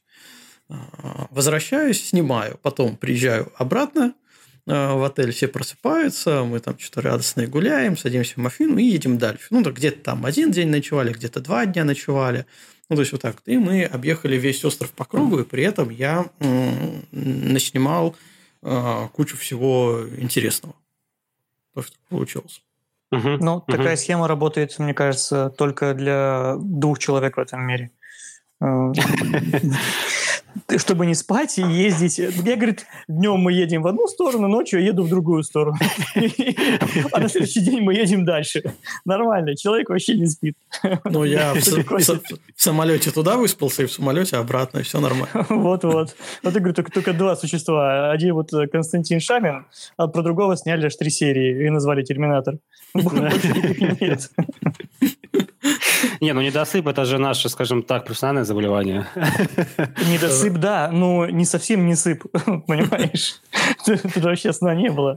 Не, но были дни, когда я никуда... Когда вот мы как раз там 2-3 дня в одном месте стояли, то да, я вот вернусь, на следующий день, в принципе, что мне, если я снял хорошие кадры, то я уже не поеду. А вперед ехать нет смысла, потому что, ну, опять же, по-темному я ничего не найду красивого, а через день мы все равно туда поедем, и я посмотрю, что там есть. Поэтому все было нормально. Все нормально. Отдых был хороший. Тут получается вот как раз совмещение с семейным отдыхом. Можно и семьей покататься, их как-то развеять. Ну, не по ветру, а я имею в виду развлечь. И самому тоже поискать интересные локации. Понятно, что ты тут все равно как-то немного ограничен, чем в какой-нибудь автономке, ну, да. где ты едешь и изучаешь, но все равно совмещение с семьей, но, во всяком случае, у меня, это всегда какой-то компромисс. Да, ты должен и семье уделить время, и с ними отдохнуть, и себе что-нибудь для души тоже наснимать. Да, без этого, конечно, без этого никак, потому что тупо заниматься эгоизмом, конечно, это же чревато. Вот. Потом тебе могут припомнить где-нибудь, понимаешь? Фотографию кто-нибудь тебе не встанет, просто не попозирует, и все, и вот, пожалуйста. Вот. Ну, да, здесь все-таки... Ну, я все-таки с моей точки, с моего опыта скажу, что компромиссы, ну, они, в принципе-то... Их почти нет, потому что у нас, в общем-то, скажем так, мысль-то почти везде одинаково идет. То есть, ну, интересное место, да, пойдем, все, ради бога. То есть, не возникает вопросов. Но все-таки мысль о том, что я не один, да, как бы все-таки нужно понимать, что если человек хочет на море, это точно не Баренцево море, туда нужно съездить. Ну вот, и вот эти вещи все равно я практически учитываю, ну, стараюсь учитывать пожелания еще человека параллельно тому, что я еще буду снимать, потому что там, типа, мы в Новом Свете гуляем, да, бас там, и заниматься одной съемкой, ну, человек, наверное, скажет, ну, ты уж совсем это самое. Вот, нужно зайти там где-нибудь, может быть, там вином угоститься, понимаешь, завод зайти на экскурсию, то есть такие вещи, позагорать, поплавать в кои-то веки, понимаешь, ну, это смысл приехать на море, не поплавать, это же вообще кошмар. Ну, для меня это нормально. Ну, да, может быть, для кого-то это нормально, я как бы, потому что я сам и приезжал в Крым один раз, года, наверное, 4 назад, 5, я там за неделю ни разу не искупался, я снимал. Вот, я просто прекрасно понимаю, что, в принципе, можно съездить на море, не покупаться, но мы с тобой фотографы, это нормально. Вот, а для нефотографа, то есть, в принципе, для него это как бы такая, ну, скажет, что такое, что за дичь. Почему не покупать? Вообще, вот, фотография, да, здесь... как я вижу, это очень крутая реклама здорового образа жизни. Человек вроде бы не употребляет никакие вещества, а как его держит, как его прет. Да. Приехал в Крым и не искупался, поехал на Корфу и как гонял каждую ночь туда-сюда. Круто. А то, что я, ты говоришь, там неделю в Крыме был, не искупался, у меня там месяц мои жили. Ну, я приезжал, я просто ездил на Кавказ оттуда пару раз, вот, и ни разу не искупался за месяц. Не, я был один раз на море, при том, что море было в 5 минутах неспешной прогулочной ходьбы от дома, где мы жили. Я на море был один раз, когда был шторм, ураган, я побежал фотографировать все это дело. Вот-вот, шторм пошел на море единственный раз. Ну, да? Все, вот, тут как бы, что тут объяснять еще? Ни фотографу не понять. Ну вот видите, мы здесь прямо аж вчетвером, да, все-таки пришли к одному простому решению, что, в принципе, семья здесь в этом плане, она, мне кажется, все-таки дополняет все это. Ну, вот у меня... сложностей, да, по крайней мере, у меня ни разу не возникало, чтобы прям... Мне это как-то мешало снимать. У меня есть прям свежая история, прям вот сегодняшняя. Мы так ты не пошел снимать затмение? Нет. Это не история, это лень. Мы пару дней назад с женой начали обсуждать, куда поедем зимой, что будем делать. И она сегодня... Вот это, к слову, о том, как в семье планировать поездки. Она сегодня взяла и забронировала дубль дом на пару дней, который в Кандалакше. Кандалак. Ну, на какие числа? Когда там тебя ловить? Это будет февраль, 19-20. Ага, конец февраля. Ну, слушай, может быть, как раз тоже там буду. А у меня да, есть последний... Потому что... Ну, давай. Ты уже, кстати, имея в виду, там вот эти вот неделя праздничная, которая 23 февраля, там уже вся забронирована. Ну, я не планирую на 23 февраля. Вообще на праздники я что с 1 по 10 января не очень люблю ездить, ну и фототуры в том числе, потому что, ну, вечное столпотворение людей, что забронировано, цены подскакивают, что вот на другие праздники, типа 23, 8 марта, не очень люблю кататься. Ну вот я в том году был именно, опять же, вот в эти же даты, там никого не было. Ну, было все забронировано, да, я имею в виду дубльдом. Угу. А так там народу, считай, не было. Ну, условно труднодоступное место. А я хотел рассказать еще одну историю недавно. Вот, то, что я съездил с семьей в Дагестан, ну, с частью семьи, то есть как раз с третьим ребенком, с самым маленьким, ему еще 2 года не было. С женой и я, мы поехали. И был как раз такой компромиссный запрос от жены, что я хочу несколько дней провести на море. Не просто мы там по твоим горам будем лазить, ползать, что-то там смотреть, снимать, но еще хочу несколько дней на море.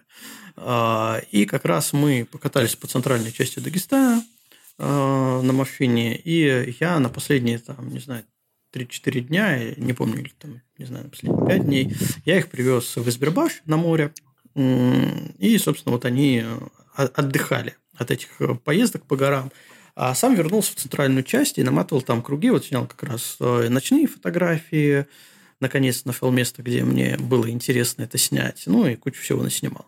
Вот, тоже такой компромисс, но смысл в том, что об этом компромиссе, собственно, никто из твоих реальных зрителей, которые смотрят на твои фотографии, где бы то ни было, не знает. Да? Они просто смотрят на результат. Как ты его добился, пожертвовал ли чем-то, был ли рядом ракурс, ну, не ракурс, место лучше, а ты вот именно из-за того, что ты с семьей не смог туда доехать, об этом никто не знает. Да и, в принципе, не надо об этом никому знать. У тебя есть фотография, есть результат, и плюс есть отдых с семьей. Ну, и все классно. Ты знаешь, я у Дани Коржонова смотрел один видеоурок, и там была просто фраза, которая мне вот прямо, ты знаешь, мой девиз теперь. Она звучала так: да кто знает, как оно там было все. Вот и все. Как оно там все было? Он просто ретушировал фотографию, там камушки подрисовал. Да, кто знает, кто там оно все было. Ну, я такой, блин, слушай, ну вообще мысли хорошие. Я могу поделиться с вами одной историей, где на самом деле вот я был один, и, наверное, сейчас даже скину фотографию в чат и расскажу эту историю, потому что она, на самом деле, совершенно удивительная была. Вот там бы я, например, не хотел бы с собой тоже никого брать. Вот фотографию показываю. Это было снято во время пылевой бури на Эльтоне. Еще, наверное, года, может, 3-4 назад. В чем была штука? Я просто вечером пошел, просто разведать местность, да, перед закатом, то есть прикинуть, что как есть, и ушел очень далеко в озеро. Во-первых, там берег был весь, наверное, 2 километра вперед, просто соль без воды. Вот, и потом дальше еще по воде шел, решил прогуляться еще дальше. И в какой-то момент я начал, наблюдая, в общем, на горизонте какое-то, знаешь, такое какое-то дуновение, такое, знаешь, какое-то небольшое, такое, знаешь, какое-то пылевую, такое это самое, как будто ветер, знаешь, такую пыль катает, небольшая дымка. И потом я смотрю, дымка, она все как-то ближе, все больше. Я понимаю, что она прям на меня летит. И я тогда впервые, после уже, расскажу, Тогда впервые попал в пулевую бурю вообще в степи. И я, в принципе, до этого не знал, что это такое, и не знал, что это опасно. Почему это опасно? Во-первых, я вот сфотографировал ее... Ну, я... Это, знаешь, такое типа а-ля селфи на прощание было. Просто был хороший свет, красивый. Я думаю, ладно, раз я уже в бурю попал, быстренько сфоткаюсь и пойду обратно. Но тут было все ровно не так. Я сфоткался, и обратно я уже 2 часа просто не мог найти ориентира. Потому что вот озеро, да, ты же там был, Костя, там Антон, по-моему, тоже был. И там, в общем, я весь в этой буре стою. Она была, наверное, часа 2,5-3, уже был вечер, вечерело уже, да. Солнце уже было низко достаточно, и я просто не видел, куда мне идти. Я, конечно, примерно знал, что где солнце садится, да, и в какую сторону мне идти по озеру, чтобы дойти хотя бы до поселка. Но она играла там 2 часа почти, и я потерял просто все по приборам, ничего, там связь не ловит, ничего не ловит, и я такой, блин. И мне просто не стало страшно. Слава богу, оно под закат почти все утихло, а я еще успел даже закат снять быстро, и я потом еще очень долго шел, не по своим следам, потому что там не было ни одного следа, и, ну, увидел там, да, очертания поселка, и я такой, я понял, что я, когда пытался во время этой бури найти ориентир, и мне казалось, что я шел правильно, я шел совершенно неправильно, шел в сторону, и тьфу-тьфу-тьфу, она закончилась, не стемнело, и я дошел до поселка, потому что, блин, ну, мне стало страшно. Вот все вот это вот. Я просто в таком пространстве, знаешь, в таком вакууме, да, и вот небольшой такой, знаешь, когда солнышко светит, и все, и ты больше ничего не видишь. Вот, там было, конечно, немножко стрёмно. Вот, и вот в такие, вот говоря про авантюры, такие вот вещи, мне, конечно, не хотелось бы там кого-то с собой брать, кого-то втаёть во все это, потому что я там сам был такой, знаешь, это, чёрт. Ну, и потом после этого еще долго чистил свою технику, потому что я не знаю, как это работает, там, как бы ты бы не запаковал свою технику, пыли на матрице очень много остается. Да, там все равно вот такие забивает. Дела. Да. А насчет Эльтона, ну, я на самом деле в таких ситуациях, когда непонятно, как идти, и, ну, если есть какой-то ландшафт, если говорить не про Эльтон, а вот был на острове Гогланд, мы там по Курумнику, по камням пробирались к затонувшему кораблю Леонид Демин. И ночью по темноте надо было выйти обратно. Но там есть ландшафты. Там, в принципе, можно как-то для себя ориентиры представлять. А на том же Эльтоне я ставил точку на карте, на Maps.me, офлайн-карты. Интернет не нужен, ничего не нужно. Для того, чтобы просто иметь направление, куда идти. Потому что даже вот на кемпе, фотокемпе эльтоновском, мы ночью пошли снимать с группой. Мы вышли такие радостные, при том, что я там был днем 2 раза. Знал, куда идти, присмотрел, как далеко идти. И мы вышли и пошли в озеро, чтобы зайти поглубже, чтобы поснимать звезды. И мы идем, и я понимаю, что мы идем долго. А ведь идем там с разговорами, мы идем долго-долго-долго, и как-то вот не начинается та самая вода, которую я приметил. Самая хорошая, самая гладкая, без пупырышек. Я открываю карту и понимаю, что мы в темноте просто идем вдоль берега. Вот зашли туда немного, и вот как-то сами так уклонились, и идем вдоль берега. Не вглубь озера, а идем просто вдоль берега. И прошли уже там, не знаю, 1,5 километра, наверное. Не туда. Вот, поэтому я вот все-таки предпочитаю ставить точки для того, чтобы, ну, во-первых, и пойти правильно, и обратно по направлению выйти, как минимум. Ну, тогда я был еще зеленый, неопытен, понимаешь, как это бывает. Вот, ну да, Maps.me вещь хорошая. Я, между прочим, по Maps.me я тоже спускался как раз из пика космоса. Я шел по приборам, что вот в прямом смысле по приборам. Просто я не видел дороги, я просто показывает налево 2 шага.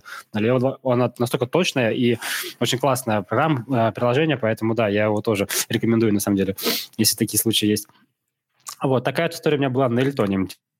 Интересная.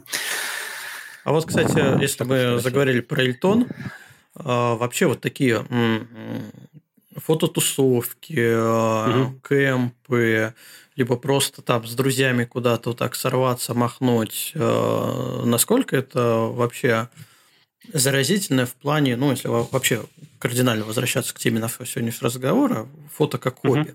Все мы знаем, что даже от хобби иногда бывает некое выгорание, которое выражается чаще. Но если хобби любимое, оно выражается не прямо в такой депресснике, а обычно... Ну, мне сегодня лень куда-то ехать, а на следующий день, ну, сегодня мне лень, а потом ты понимаешь, что ты уже там несколько недель никуда не выходил, ничего не снимал. Да? Угу. А насколько вот такие вот вещи, тусовки, либо банально 2-3 друга и куда-то махнули, подзаряжают энергию? И насколько оттуда можно классных кадров, ну, действительно классного привести? Слушай, меня это очень сильно заряжает. Я, во-первых, начну... С чего я начну? Начну с того, расскажу, как, в принципе, я вообще, у меня пошел мой рост, да, как фотографа, как пейзажиста. Объясню, потому что когда я снимал вот ночные пейзажи после телескопа, да, я, знаешь, был таким, типа, ну, вот у меня был там 5D MR2, и был там у меня Sigma 28, и я такой, вау, все, звездочки снимаю, и все классно, да. То есть не особо не думал там ни за композицию, ни за обработку, ни про то, что есть даже широкий угол, там, больше, чем 28 миллиметров. Я тогда познакомился с Сашей Пашеничевым, и как-то вот эта встреча, да, с ним, мы с ним познакомились в интернете, потом вместе пересеклись, пошли вместе фотографировать у нас тут, там, Гатчину, Красное Село, вот, разговорились, и вот, наверное, он меня так сильно, скажем, дал такой пинок серьезно, да, что, блин, чувак, слушай, если ты будешь снимать вот это вот все дальше, ну, как бы, развитие, ну, даже не думай ни о чем, как бы ты будешь топтаться на месте, буксовать, и это все тебе быстро наскучит, вот, и после этого, что, говорится, как он меня повлиял, я переосмыслил свое вообще, в принципе, отношение к пейзажной фотографии, переосмыслил отношение к своей технике съемки, да, то есть немножко кое-что поменял, начал дальше как раз-таки изучать все эти вот, да, тонкости, касаемо пейзажа, там, например, там, фокус-тейкинг, да, там, HDR, вообще никогда им не занимался, тут все прям начал изучать. Это к тому, что вот один человек насколько изменил, да, дальнейшее видение пейзажа. И потом дальше пошло-поехало, начал понемножку вливаться в это комьюнити. Ну, кого-то я, естественно, знаю до сих пор только по интернету. Вот некоторых из ребят, например, на Эльтоне, там, ну, например, Диму Купрацевич, да, там, Антон Аргаков, вот, вообще капец, да, казалось бы, вроде бы их все знают, да, и тут бац, привет. Для меня это было очень, очень приятно с ним познакомиться, с ним поболтать. То есть вот эти все тусовки, они очень сильно заряжают. Вот, и тот же самый Саша, он дал, как бы, знаешь, своим примером пинок, да, типа, Юр, смотри, ты можешь легко делать вот так вот, я тебе показываю, я такой, блин, слушай, реально, почему я топтался на одном месте постоянно? И то есть вот эти все тусовки, они, я всегда к ним отношусь очень, очень воодушевленно, они мне, как бы, наверное, дают пинок развития. Например, там вот Руслан, да, у нас есть Кондратенко, позвал просто поснимать закат, да, ну, блин, ну, я съездил, как бы, даже, я помню, первый раз съездил, там, помню, ничего не получилось, но я такой, блин, слушай, прикольные ребята, классные ребята, добавили меня там к себе в чат, со всеми познакомился, понимаешь, и у меня благодаря ним появились какие-то новые кадры хорошие, да, а вот, потом познакомился там с Андреем Базановым, ну, так, через Сашу, там, ну, в общем, не суть.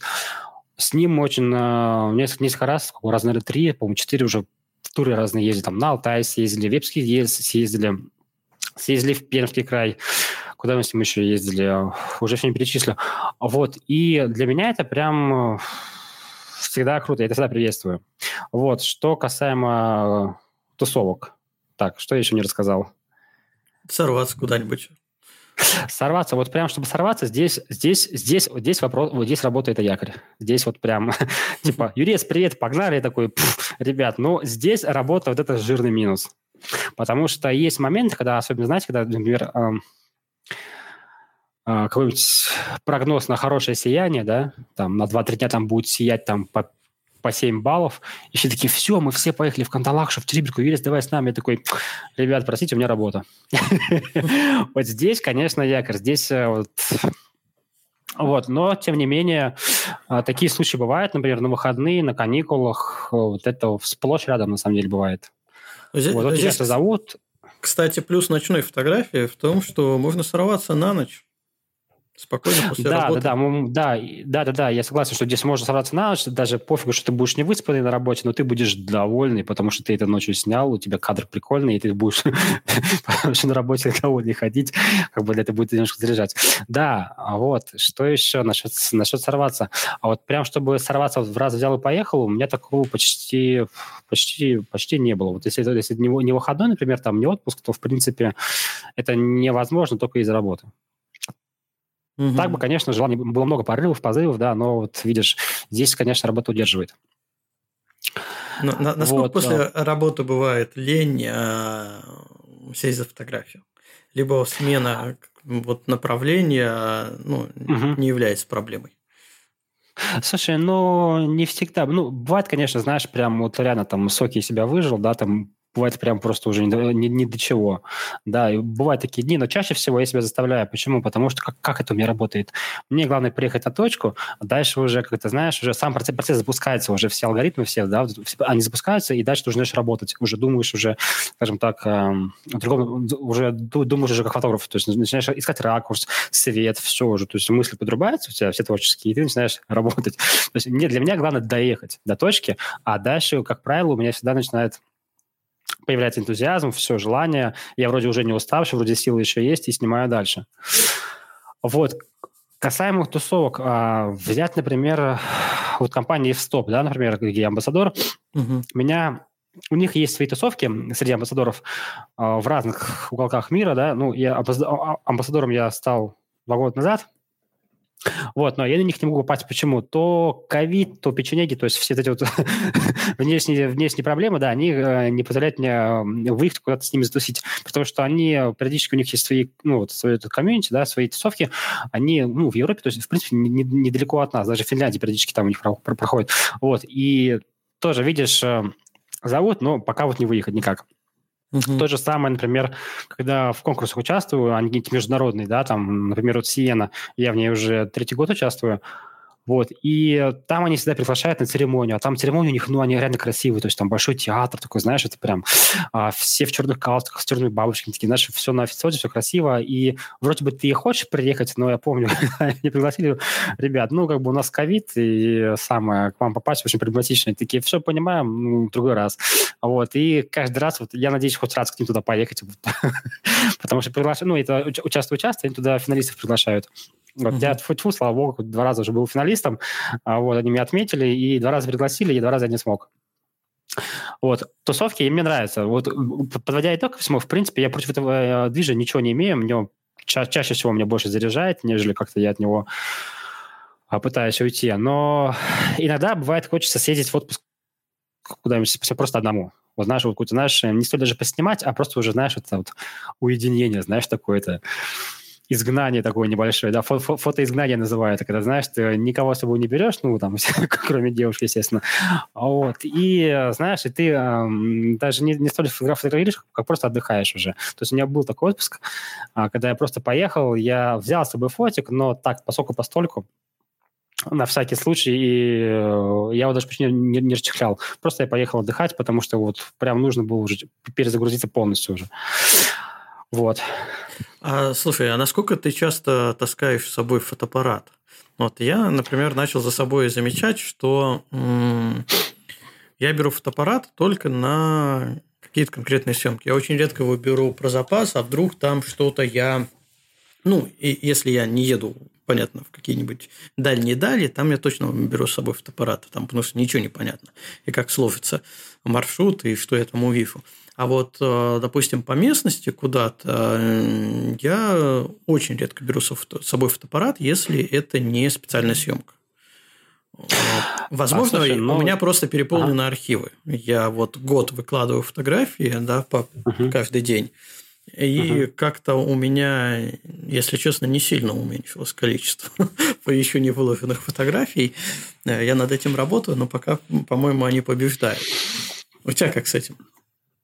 Я с собой не так часто его беру, потому что если я что-то хочу снять, ну, как правило, это планирую определенный день, я смотрю прогноз погоды, тоже для меня это важно. Вот, я все эту вещь все-таки пытаюсь спланировать на какой-то определенный день. То есть нет такого, что я там на всякий случай с собой беру фотоаппарат, там дрон, потому что, ну, это такое себе удовольствие, все это с собой таскать каждый день, для меня это прям это самое. Я просто спланирую, в четверг поеду, поснимаю мост. Все, окей, погоду посмотрел, все совпадает, пойду снимать. Ну, или там ребята скажут, что сегодня снимаем закат, вот так вот, в таком адресе встречаемся, окей, там, поехали. Вот, все, чаще всего спонтанных прям съемок у меня очень мало. Ну, вот это, кстати, кардинально пейзажников отличает от, например, стрит-фотографов. Даже Дима в чате пишет, говорит, это вы все обсуждаете там с семьей, потому что вы пейзажные фотографы. И приводит пример, просто представь фотографа, у которого хобби, например, ню. У него явно вопросы, как хобби с семьей делить, совсем другие, нежели у нас. Да, там очень пикантно все. У стрит-фотографов не взять с собой камеру, но это лишится определенного количества фотографий сразу, априори. Если мы планируем, да, как пейзажные фотографы планируем, нам нужен там свет, нам нужно, там, не знаю, отличные или, наоборот, ужасные погодные условия, чтобы это было драматично, точки, передние планы, то стрит-фотограф – это город, люди... И плохой для пейзажной фотографии свет не означает плохой свет для стрит-фотографии. Поэтому, да, тут я абсолютно соглашусь, что хобби бывает разное, и то, как человек себя ведет и с семьей, и взять-не взять сегодня с собой камеру, это, конечно, тоже абсолютно разные ситуации могут быть. Слушай, ну, может быть, я брал бы, конечно, и бы чаще, но я все-таки, со спортом на ты на время был, и, даже брать всю свою технику с собой, это, там, дрон, два объектива, фотоаппарат, но все-таки я что-то, не знаю, я... А давай по технике, что у тебя сейчас? Основной. Слушай, сейчас у меня мой самый Canon 450D старенький, 1635, 70-200, дрон, фильтры НДшечки, 8, по-моему, у меня, да, 8 и ND500 или 400, по-моему, 400, кстати. А вот что еще? Штатив, Беннер, дрон Mavic 2 DJI, что еще? Все всякие там по мелочи, типа пульт, например, панорамная головка тоже. Вот весь мой основной арсенал. Но самое, что у меня рабочее, это 16-35. Камеры не планируешь обновлять? Вообще в мыслях уже появляется, что нужно уже менять, хотя, честно говоря, я такой человек, что я, скажем, пока этот фотоаппарат выполняет все мои задачи, я доволен, но здесь в чем проблема-то? Я просто не снимал еще на РП по-человечески. Я иногда беру, есть взять мне там альфу, да, там 3-ку, и 2-ю даже могу взять тоже. Иногда я их даже беру с собой на съемки, ездить брать там за бесплатно, то есть есть у меня ребята, которые раздают фототехнику, но причем при этом и понимаю, что нужно поменять, но вопрос, опять-таки, смотри, вопрос в финансах тоже. Там купить себе фотоаппарат новую, хорошую, да, там тебе нужно где-то найти 1000, допустим, 150. Тебе нужно их найти, тебе нужно их заработать, правильно ведь же? И опять-таки ты начинаешь думать, хорошо, я положу туда 150 000 рублей, и такой, если откуда-то ушло, оттуда должно появиться, а откуда должно появиться, я не знаю. Соответственно, здесь финансовый поток нужно как-то это самое перераспределять.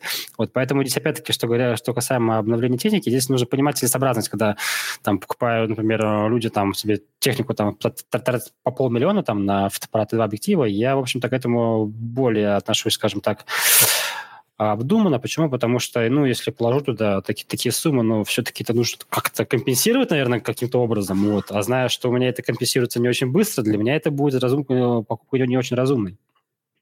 Поэтому технику я обновляю очень долго, но это нужно. Я считаю, мне это прям очень нужно, потому что все-таки реально уже фотоаппарат такие уже свои жил, да, несмотря на то, что он такой свеженький достаточно, и все функции выполняются, но все-таки нужно идти в ногу со временем и уже это самое себя причать к тому, что хорошее. Просто новые камеры, это же не только новая камера, во-первых, всегда новое устройство, это новый заряд позитива, тебе хочется взять руки и пойти быстрее снимать. А второе, как ни крути, технология все равно идут вперед, и прирост в качестве он тоже будет. Например, меньше надо будет сидеть за постобработкой. Это тоже плюс, тоже твое время. Да, я соглашусь, и как раз-таки, если говорить, например, ты же, по-моему, на Fuji снимаешь, да, и про твою статью касаемо у них новые опции фокус-стекинга, да, автоматического, и я просто сижу, у меня просто, это же вообще пушка. Вот это пушка, потому что я это все делаю вручную, а там это все на автомате. И я понимаю, что ради этого уже стоит, да, обновить фотоаппарат. Но вопрос времени. Я думаю, что в скором времени я себе его обновлю. Потому что я уже засиделся на старом, понимаешь, все-таки, опять-таки, я же, сказать, фотография – это хобби, да, и поэтому, который пока не приносит больших денег, но и поэтому пока обновление техники для меня такой вопрос немножко щекотливый финансово, но все равно в голове мысль это уже созрела, и я это буду делать, надеюсь, что это сделаю там в ближайшие года пол, вот так вот. И на что посматриваешь? Слушай, да, все тоже Canon буду брать. Я еще пока не определился точно, ну, может быть, наверное, 5-й. Пятку. Либо вообще я думал, что надо бы либо перейти, попробовать на какую-нибудь другую бренд. Марку, но опять-таки это все чревато, да, другой бренд, но это все чревато тем, что придется менять вообще почти все. Да, потому что те же самые дорогое, здесь... да. Да, вот, поэтому... А про пятерочку я имею в виду РП-5. Угу. Вот. Ну да, ну, правда, тут все-таки производители тоже понимают определенную проблему. Есть переходники, которые позволяют оптику свою старую использовать, ну, даже на других брендах. Вот за эту возможность, конечно, отдельное спасибо. Ну, во-первых, эта возможность появилась, потому что с зеркалки на беззеркалку, и там переходник возможен. Вот когда ты беззеркалки между собой меняешь, там уже проблема начинается, что да, ты не можешь оптику одну прикручивать к другой. А зеркалка на беззеркалке более лайтовый вариант может быть, когда ты оставишь на первых порах свою оптику, а потом уже потихоньку и ее поменяешь. Поэтому тут да, тут попроще немножко. Тут что еще, видишь, у меня еще, какой у меня стоит выбор-то? Я вот думаю, мне сначала что мне поменять? Либо дрон поменять, либо... Потому что я дрон обожаю с него снимать, фотографировать. И дрон заразителен тем, что он делает классные видосики, короче, которые можно потом еще впихивать куда-нибудь, знаешь, это для рилсов. Вот. Я еще, у меня в голове мысль, что первым поменять либо дрон, либо фотоаппарат. Потому что все-таки уже вышел давно уже Mavic 3 Pro. Вот, и вроде бы как бы он стал доступный по цене, я вот уже думаю, все-таки дрон или фотоаппарат, потому что я на дрон фотографирую, наверное, даже было время, когда я на дрон снимал почти все свои кадры, наверное, год целый снимал почти, это было 2019, что ли, вот когда я себе купил первый дрон, у меня фотоаппарат, ну, не соврать, месяцев 8-9 просто пылью покрывался, пока не съездил в Карелию. Вот. Я все время снимал только на дрон. Вот. И, ну, я думаю, многие из нас знают, что все-таки это прям уже стало незаменимый инструмент, это другие ракурсы, и для меня это прям... И вот в голове еще такой тоже есть это борьба, что дрон или фотоаппарат себя менять. Ну, придется и то, и другое. Что тут уж. Ну, да. Зачем себя обманывать? Придется и то, и другое. Придется на это заработать. Ну что, несколько курсов и вперед. Ну, да, я думаю, да, все придет со временем. Вот. Но пора бы уже. Вот касаемо фотоаппарата, да, я себя ловлю на мысли, что как бы уже это самое. Только, знаешь, когда перед студентами так, они там сидят, там у них заряженные такие системы, да, ты такой, здравствуйте, так, Canon 6D, смотрите, они такие, да, ну, Юрий, на него уже Таря снимали, вы чего? Работает, понимаешь, снимает, как бы, ну, задачу все выполняет, я особо не жалуюсь, вот. Но единственное, что, да, конечно, после Sony... Очередной раз доказывает, что снимает не камера, а человек. Да, я согласен, но здесь, видишь, все-таки... Например, знаешь, мелочь, которая просто вот мне не хватает. Совсем вот поворотный экран, понимаешь? Вот его нет у меня, не без него так тяжело прийти. В такие позы периодически встаю, когда я строю композицию, это же кошмар. А вот мелочь, но она должна быть, но у меня ее нету. И я периодически просто бешусь, когда я снимаю с этим фотоаппаратом, да, у него нет поворотного экрана, это же кошмар. Ну, к хорошему быстро привыкается, да. Да. Вот я когда там... Ну, я на разные системы снимал, и там и Sony были, и Pentax даже снимал, там как первый, просто такой, знаете, это броневик просто. Что-то, вот. И когда ты, знаешь, вот пользуешься тем, прям удобно фотоаппаратом, ты понимаешь, что, в принципе, даже не столько качество, как просто удобство тоже, оно прям очень сильно влияет на отношение к камере. Ну, это да, я когда... Слушай, я брал... Вот ездил, брал с собой... На Лафатены мы ездили, я брал с собой пленочную бронику 6х6, средний формат. Все классно, за исключением того, что... Ну, я люблю время от времени на пленку снимать. За исключением того, что у него вертикальная шахта, и когда ты по привычке ставишь... Ну, снимаешь цифровую камеру со штатива и ставишь туда вот эту пленочную бронику, оказывается, что у тебя камера на уровне глаз была. И в шахту ты уже не заглянешь. Тебе приходится опускать штатив, чтобы банально заглянуть в шахту и посмотреть, что же там видит камера. Вот это, конечно, да. Ты говоришь про поворотное либо неповоротное, тут вообще надо сверху заглядывать. Просто тоже вымораживало по полной. Ну вот, да, видишь, может быть, мелочь, да, казалось бы, но на самом деле во время съемки это прям очень, очень важно, я считаю. Зеркало использовать. Не, на самом деле, да, есть же на шахту надевается видоискатель. Можно заменить шахту на такой шахтный видоискатель, и тогда ты смотришь уже горизонтально. Ну, слушай, Олег, у меня вот прям такой олдскул, который я не вижу смысла апгрейдить, тратить еще деньги на различные шахты сменные. Мне достаточно того, что он снимает. Кстати, у меня была мысль еще года, наверное, 2 назад, 3, в ковидные времена, когда я брал на тест как раз Pentax, мне очень понравился, ну, по всем параметрам почти. За его, особенно у него фишка есть такая с трекинг матрицей за звездами, да, прям это вообще для нашей съемки это прям штука. Вот, но при всем при этом самый большой минус, который, почему я не выбрал, это просто он тяжелый, я не могу, просто как Боинг весит. Это настолько тяжелый фотоаппарат оказался, как кошмар. Вот, но я чуть-чуть было не поменял, но потом я все-таки подумал, блин, все-таки мне свою спину жалко. И когда ты с собой берешь фотоаппарат, там 2 объектива, это прям... Ну, килограмм 15 уже лежит у тебя. Я такой, нет, все. А рюкзак у тебя какой? Угадай с одного раза. Шумода? F-stop. F-stop. Ну да, кстати, да. Просто сейчас все на F-моду переходят. Я подумал, мало ли, сменил. Да, F-stop. Не, у меня вот 2 рюкзака, они мне их присылают. Вот один у меня походный, и вот сейчас второй мне прислали чисто по городу ходить, очень удобный. Компактный, небольшой. Надо вот, будет присмотреться. Да, надо будет присмотреться. Да, посмотрите, кто хочет. Кстати, со скидкой это все можно через меня заказать. 50%, поэтому обращайтесь.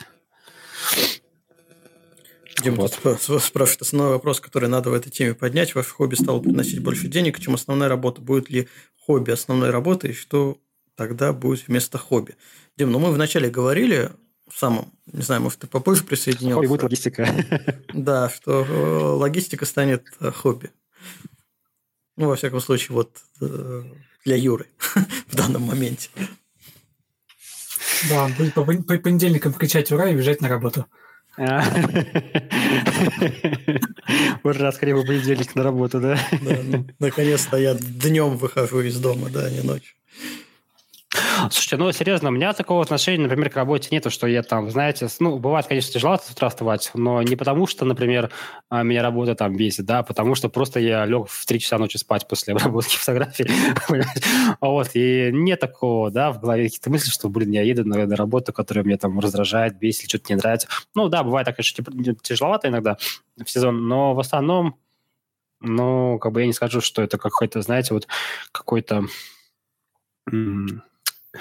такой камень, который, знаете, вот прям невозможно нести с собой по жизни. Нет, все можно... Я считаю, что все можно совмещать, мне так кажется, по крайней мере, исходя из своего опыта, и все достаточно гармонично можно совмещать, и работу, и хобби, и все это еще с семьей совмещать.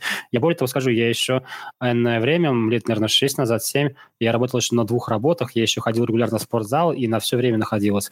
Разве что я потом спортзал променял полностью на фотографию, потому что надо чем-то одним заниматься и здоровье беречь. Вот. И 2 работы сменил на 1. Вот. Но причем при этом я думаю, что если очень захотеть, то можно совместить, мне кажется, и работу, и фотографию. Это люди, которые мне говорят, что я там что-то не высыпаюсь. А тот человек 2 работы, фотография, спортзал. Угу. Да, и ну, это я не лукавлю, так оно реально было, и многие спрашивают, как это получается. На самом деле есть такая вещь, называется тайм-менеджмент. На самом деле я рекомендую каждому с ней знакомиться. Вот, может, там по пару книг прочитать, хотя, ну, очень полезно как бы, управление временем. Про себя скажу, тайм-менеджмент мне вообще не заходит. Просто никак. Насколько я люблю всякие структурные данные, чтобы все было разложено по полочкам, чтобы все как-то имело свою структуру, было логично. Вот даже если там какие-нибудь там видео смотрел мои, либо там статьи читал, там вот все прям идет по порядочку. Настолько мне не заходит тайм-менеджмент вообще не могу. И пытался, и читал, и пытался вести, учитывать, как-то себя заставлял. Нет, у меня все как-то происходит спонтанно. Я вот хочу сегодня фотографию обработать. Я ее могу обработать, а могу не обработать, потому что я сел за компьютер, и потом раз очнулся, а я, оказывается, уже 3 часа ночи, а я смотрю видео про, не знаю, какой-нибудь там Хаббл, который делает новый снимок какой-нибудь туманности. Зачем я это смотрю, вообще непонятно. Ну, вот просто не получается мне с тайм-менеджментом. Слушай, ну... Ты не спишь, тебе спать не надо, поэтому зачем тебе это? Да, возможно, ты киборг просто. Слушай, ну, конечно, я здесь без фанатизма ко всему этому отношусь тоже, потому что, ну, всему должна быть какая-то грань, да? Но тоже бывает, что из графика прям, знаешь, вот вроде меня сейчас я должен сделать это, нет. Я сейчас спокойно. Знаешь, тут медитация, да, это вот тоже перед монитором, да, то есть новые фотографии обрабатываются, прям просто этому можно посетить весь день, если таким удовольствием сидеть просто, знаешь, вот до посинения. Это же тоже, и ты можешь не пойти, не гулять, не в магазине ходить, но ты сидишь и просто этот, вау, под музыку, короче. Ну, конечно, я себе позволяю такие вещи тоже там что-то отложить, убрать там из своего графика, только потому что я хочу сейчас заняться именно вот этим. Юра, ты смотришь телевизор? Нет.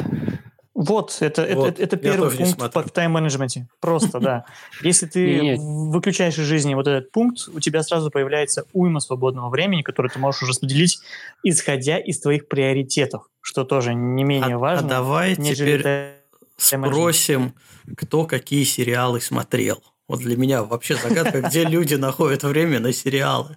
Я вот ничего не смотрю. Ну, может быть, я тебе расскажу. Давай. Я тебе расскажу, откуда я нахожу. Когда я сижу, обрабатываю фотографии, параллельно чаще всего какой-то сериал играет.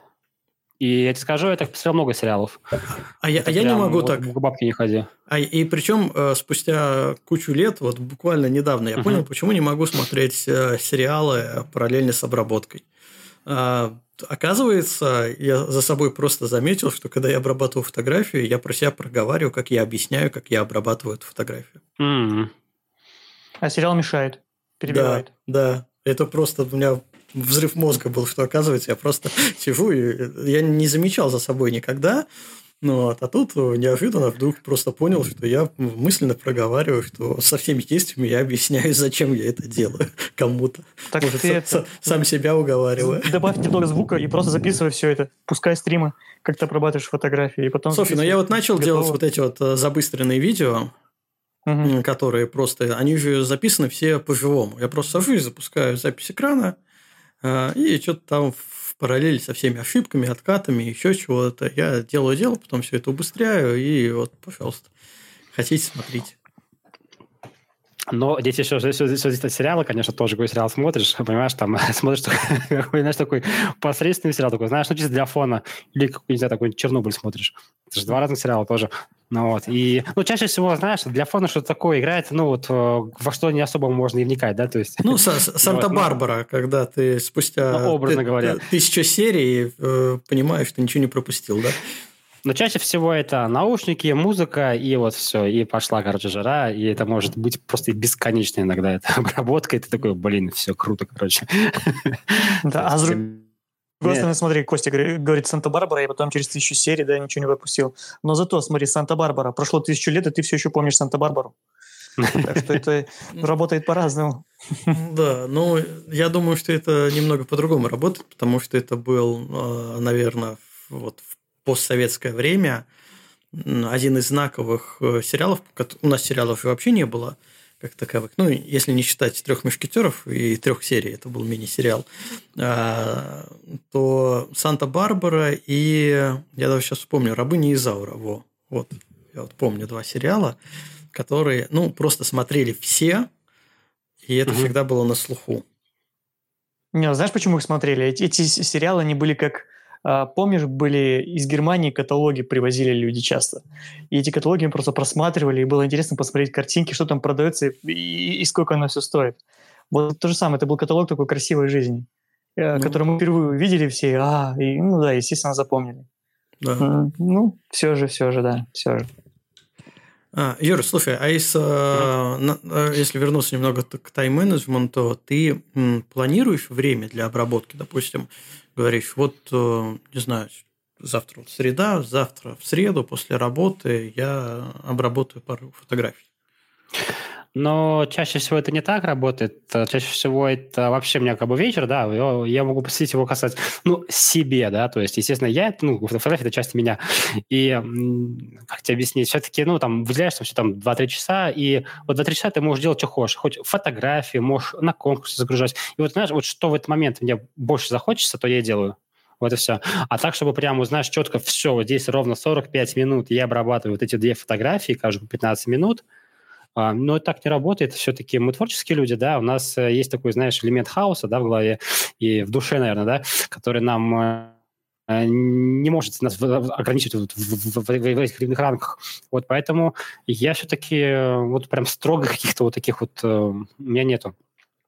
После того, что я должен вот в среду в 7 часов, там, час я обрабатываю. Нет, такого у меня точно нету. Слушай, ты сейчас... Я знаю, что пример... Ага. Сказал про хаос в голове, и просто сейчас мне сбил такую тему классную. Я хотел сказать, что из тайм-менеджмента я взял прием, который разбивает задачи на части. И я очень часто сажусь, допустим, обработать фотографию, там сделал, ну, там, хотел сделать серию. Сделал одну фотографию, потом раз, перекинулся там немного, что-нибудь попрограммировал, потом там посерфил в инете или нашел какую-то информацию, отметил на почту, потом вернулся опять к фотографии, обработал еще одну фотографию, либо частично ее там что-то цветокоррекцию сделал, выгрузил, промежуточный вариант. Я хотел сказать, что это вот единственный пример, который я взял из там менеджмента, но после той фразы про хаос я что-то засомневался и подумал, может, у меня просто хаос в голове творится. Нет, это не то, чтобы, знаешь, хаос именно в голове, а тут просто, ну, зачем себя заставлять это делать, если ты сейчас, ну, нет настроения, понимаешь, нет вдохновения. Все-таки согласись, что фотографиями, кажется, обрабатывать нужно, когда у тебя есть настроение на это, а не потому, что это, знаешь, это становится каким-то, не знаю, какой-то посредственностью, потому что ты сел, и вот тебе нужно, потому что просто нужно. Но в моем случае так не работает. Мне нужно какой-то такой, знаешь, настрой, да, иметь боевой, что вот я вот хочу, и, знаешь, есть даже фотки, которые я сделал там, ну, буквально там часа два назад, и я прям бегу, потому что я вижу, что там можно из нее вытащить просто. Я с таким энтузиазмом бегу и обрабатывать. А бывает, что вроде бы фотка есть, я такой, ну, нет, лучше сейчас не трогать, вообще не хочу, лучше попозже. Когда вот захочу, тогда вот ее обработаю. Вот так вот. Но я именно время в целом, как фотографии, я все-таки, да, ежедневно, там, что-то там в неделю там планирую. Почему? Потому что это может быть не только обработка, это может быть какие-то видеоуроки. Это, опять-таки, могут быть какие-то там мониторинг конкурсов, может быть, там нужно фотки позагрузить, там что-нибудь такое. Вот, именно на какое-то свое хобби, да, я всегда время выделяю обязательно. Какой-то там вечер, там, с утра, там, без разницы, как получится. Вот, на это я всегда время нужно. Кстати, вот мы сегодня что-то еще не поговорили насчет фотоконкурсов. Насколько фотоконкурсы... вот важны в разрезе хобби. Да? Мы сейчас, ну, не будем говорить о каком-то, может быть, уже профессиональной работе фотографа, да? А вот откатимся чуть назад, когда мы еще были молодые и зеленые, и искали там и свой путь, и свой жанр. Вот насколько фотоконкурсы могут помочь или могут отбить желание? У тебя как с ним вообще складывалось? Слушай, ну, с ними, конечно, наверное, как у многих, когда, знаешь, там загрузил свою самую любимую фотографию, на тот момент казалось, что она прямо шедевр, вот, и я скажу так, что, конечно, оно позволяет тебе прийти где-то, ну, примерно твой уровень, да, потому что все-таки, как ни крути, ну, есть конкурсы, ну, там, где есть очень совершенно спорные, да, там, победители, а есть, где, как бы, знаешь, ну, вроде бы ты, ну, принимаешь это, да, вроде бы и неплохо, и ты согласен, да, окей, молодцы. Я считаю, что здесь должна стоять мотивация. Для кого-то это, знаешь, там, например, себя потешить, для кого-то это, может быть, финансы, потому что там есть конкурсы, например, в РГО, у них хорошая мотивация, у них есть 300 тысяч рублей, например, да, там за первое место номинация. Хорошая мотивация в нем поучаствовать, я считаю.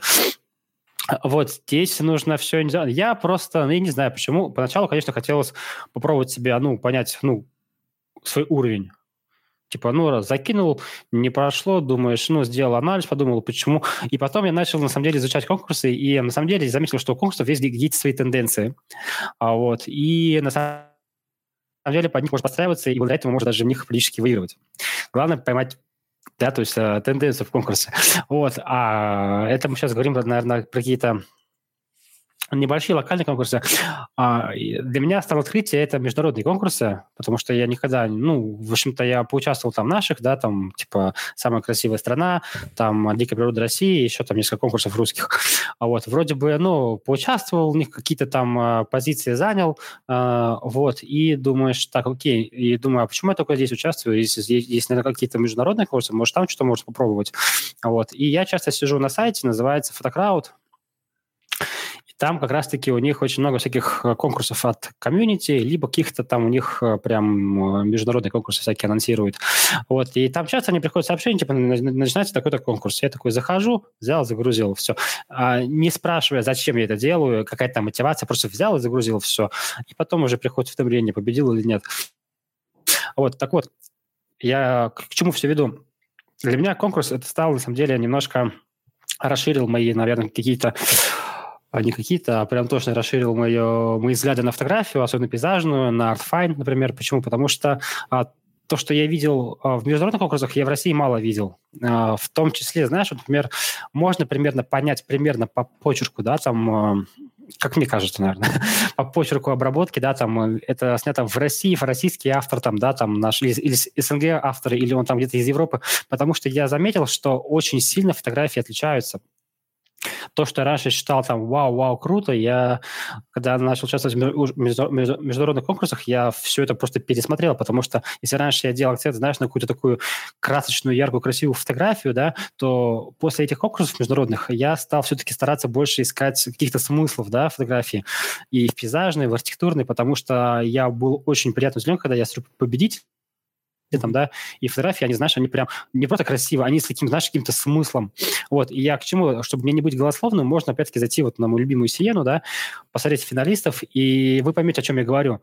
Там даже стиль обработки совершенно такой, мне был немножко незнакомый, но он мне так понравился, капец, что такое, как тебе сказать, такое мягкое, что ли, как...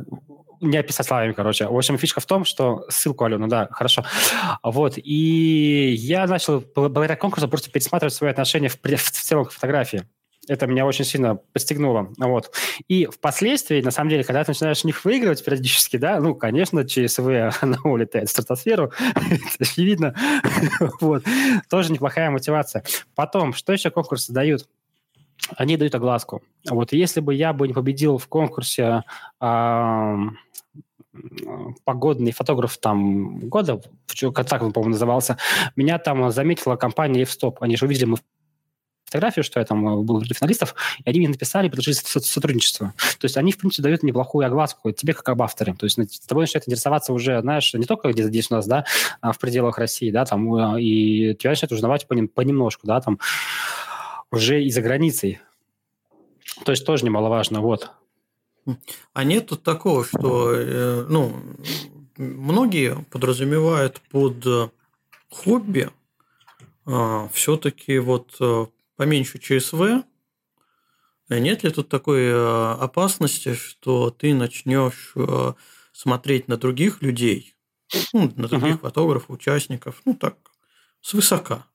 Что, ребята, я-то в конкурсах побеждаю, а вы-то кто? Это немного как-то, на мой взгляд, не очень коррелируется именно с тем, что мы говорим о том, что фотография – это хобби. Рассматриваем, точнее, конкретный вариант развития событий, что фотография – это все-таки хобби. Слушай, я тебе скажу так, у меня просто, видишь, у меня еще к дополнению ко всему этому есть такой, синдром самозванца, называется, знаешь, что такое? Когда я сам болею. И я, у меня язык не поворачивается. Конечно, даже на моем сайте, обо мне я написал такой-то список, моих достижений, но, скорее всего, это для того, чтобы понимать, все-таки, знаешь, не просто Вася, Пупки, все-таки какой-то уровень есть, потому что конкурсы, которые, неважно, нет, конечно, имеет значение, такие конкурсы, может, общероссийские, международные, все-таки я считаю, что занимая какие-то места, ты, примерно понимаешь свой уровень, что ты можешь назвать себя, например, профессионалом хотя бы.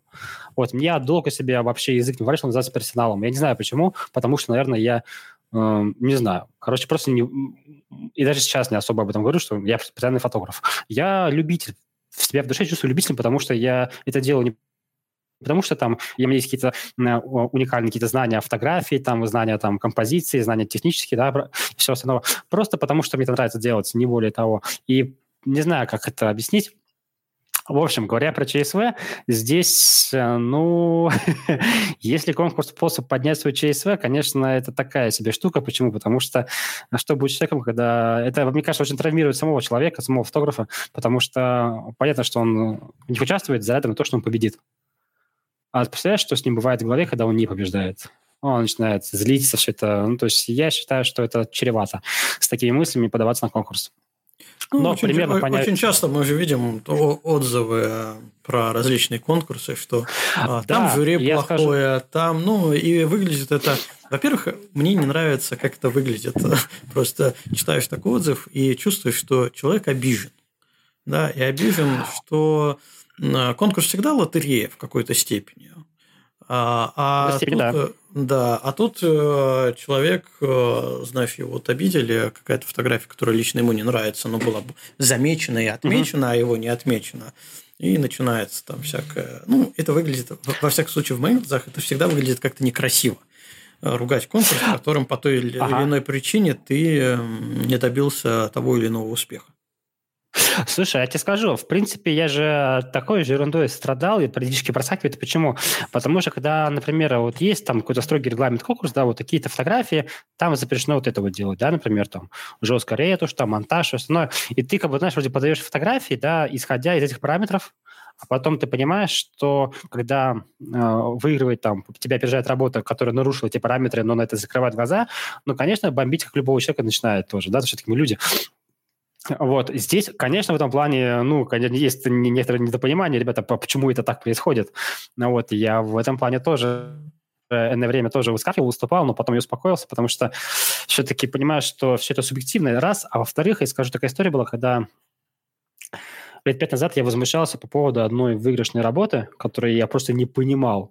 Но когда я вот опять-таки прошел через себя, пропустил энный опыт пейзажной фотографии, я понял, что эта фотография, оказывается, реально крутая. То есть все еще может прийти со временем принятие, понимание фотографии, которую выиграл. То есть я сейчас уже начинаю не так резко критиковать все эти вещи, вот, просто думаю такой, так, окей, ну ладно, может быть, я что-то не понимаю просто, действительно, потому что много раз такое было, что я критикую фотографию, а спустя время я начинаю понимать, блин, слушай, она же реально классная, что меня так бомбило на самом деле. А вот, и сейчас уже к этому стал относиться более аккуратно. Раньше, да, я был таким, знаешь, местами токсиком тоже. И я не буду скрывать, потому что все-таки периодически тоже, знаешь, там сначала я, ну, опять-таки, это все через себя пропустил и понял, что там залетать в конкурс ради того, чтобы только выиграть и потешить свой ЧСВ, это чревато потом, это самое, походу к психологу. Вот я так шучу, конечно, да, но все-таки нужно понимать, да. Вот. А когда ты хочешь понять примерно твой уровень, да, там, или просто прикольно, там, например, быть там на одном, там, скажем так, пьедестале победителей там с крутыми фотографами, ну, все-таки это приятно. Не столь, чтобы это... Всем сказать, что я вам всем нос растем, что, блин, ну, все-таки это, ну, какое-то признание, да, что все-таки ты занимаешься делом, которое все-таки признали и другие люди, да, все-таки мы, если берем, например, ту же самую пирамиду потребностей Маслоу, да, все-таки признание, оно тоже имеет там свое место. Оно очень важно нам, особенно творческим людям, что нас признают, да, как авторов, да, что нас видят и слышат. Все-таки иногда... Конечно, многое мы делаем для себя, да, из внутренних убеждений, но когда это еще принимает еще общество, это то тоже важно. И вот конкурс, примерно, он это тоже все-таки в какой-то степени отражает все эти внутренние побуждения. Я надеюсь, вы меня поняли. Не слишком глубокая мысль была. Нет, нормально. Но просто получается еще люди, которые говорят, что... Ну вот, у меня фотография, я любитель, это для хобби, я снимаю для себя, я никому не показываю, кто хочет, сам ее найдет и посмотрит. Ну, на мой взгляд, это либо как раз люди, которые боятся как-то себя популяризировать, да, боятся возможно обратной связи, что окажется, что их фотография не настолько хороша, или окажется, что ее не понимают так, как ты... Тот смысл, который ты в нее закладывал. Да, это тоже своеобразная боязнь. Вот. И вот эти вот фразы, они как-то, ну, немного от лукавого. Либо у человека действительно какое-то своеобразное...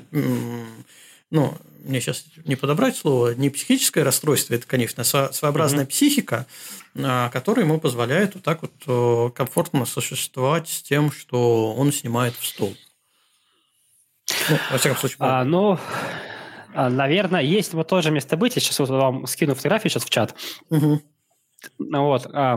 Моя ночная фотография. Я эту фотографию очень люблю, хотя, наверное, как ночная фотография, сейчас я, чтобы вы понимали, как пейзажная ночная, в принципе, она, давайте честно, она не очень сложная, да, то есть, но дело в том, что я ее прям к ней отношусь, значит, прям очень ропотно, потому что она, как тебе объяснить, наверное, была, скажем, в ней было вложено, параллельно этому испытывал много эмоций, много переживаний в жизни, и она имеет для меня именно какое-то личное значение, очень серьезное, очень сильное. Mm-hmm. Как фотография, именно там с композицией, там, может быть, с технической, она может быть, конечно, в конкурсах не заходить, но дело, видишь, здесь в чем фишка. Может, автору, конечно, фотография это дорога очень, да, то есть она может унести прям нашу какую-то вот, прям всю его душу, да, но фишка в том, что если нас загружают в конкурс, ее не принимают, конечно, ему становится очень больно и очень обидно, и поэтому он пытается себя от этой боли действительно оберечь, остерегает. И я с этим сталкивался, потому что когда эту фотографию я загружал там на конкурсе, да, она там, бывало, не проходила там и первый этап, я такой, она же такая... Я понимаю только, что именно весь бэкграунд этой фотографии знаю только я. И, глядя на нее, его сложно понять, что я в это время испытывал, почему именно это снимал, что я изложил в эту фотографию. Вот, это бывает не сразу видно, или бывает, что просто ее видит только сам автор. Вот, здесь, видишь, такие вот прям уже пошли, психология прям пошла. Вот, и, проще говоря, что у меня есть гораздо интересные фотографии, да, но, наверное, в них было вложено меньше эмоций, меньше переживаний, чем в эту фотографию. Вот. Тем более у нее еще название такое, знаешь, «Пас воспоминаний» очень такая. Вот. И вот это вот нужно грань тоже учитывать, что с такими фотографиями в конкурс тоже можно пойти, но дело в том, что там можно получить какую-нибудь душевную травму случайно проигрыш. Не тот фидбэк. Да, и опять-таки, смотри, еще вопрос мотивации. Опять-таки, есть конкурс, где просто, знаешь, тебе интересен, например, приз. Вот реально, вот хороший финансовый приз, там 4000 евро, там, платят вам, пожалуйста. Мотивация, конечно же, мотивация. Почему нет? Есть конкурсы такие, где призы средние, да, но есть, взял, загрузил, победил, думаешь, приятно, хорошо, окей, все. Но вот этим всем хвастаться тоже такое себе, мне кажется. Но я, опять-таки, все-таки этим не то чтобы хвастаюсь, наверное, тоже хвастаюсь иногда. Вот, но я считаю, что все-таки, когда ты участвуешь в таких больших конкурсах, все-таки, я считаю, это показатели уровня, да? Угу. Вот. Слушай, если возвращаться к этой твоей фотографии, «Звездопад воспоминаний», там, «Млечный путь», «Метеоры летят», опять можно вернуться. Мы в подкастах очень часто поднимаем такую тему, как дополненная ценность фотографии. И ситуация с этой дополненной ценностью двоякая. С одной стороны, мы неоднократно обсуждали, что она может работать в плюс к фотографии, когда ты рассказываешь, насколько тяжело было получить для того, чтобы как бы зрителю немного пояснить, насколько эта фотография уникальна. Да? Uh-huh. Не знаю, забрался на Эверест снять что-то. Для зрителя горы и горы. Ты говоришь, что это снять с Эвереста. Такой банальный пример. И это, с одной стороны, может работать, с другой стороны, может не работать, когда зритель вообще просто не понимает, в чем цимус данной фотографии. А в этом случае дополненная ценность, она как раз личная, дополненная. То есть у тебя есть какие-то свои чисто воспоминания, которые ты даже, возможно, не готов никому рассказывать, просто, это была классная ночь, был классный день, какие-то там свои плюсы. Вот. И тогда как раз ты попадаешь в ситуацию, когда ты даже это объяснить не можешь. Почему эта фотография может быть хорошей? Потому что это настолько лично, что другим они скажут, и что? Да. Но и та, и другая ситуация вот с дополненной ценностью, на мой взгляд, я не большой любитель рассказывать, насколько сложная фотография получилась, потому что эта сложность – это мое удовольствие. Я получаю от сложной фотографии такое же удовольствие, как от сиюминутных, спонтанных, когда ты говоришь, смотри, мне так повезло, что сложилось вот это, вот это, вот это. Я так взял камеру, щелк, И вот оно, вот он кадр вообще классный. Такое же удовольствие получаешь от сложных, когда ты куда-то полез, забрался, ночью в темноте, или там, не знаю, там ночью приехал рассвет снимать. Это удовольствие. И зритель либо видит через эту фотографию, либо не видит. То есть ситуация ровно как это, 50%. Да? Uh-huh. Либо есть, либо нету. Вот.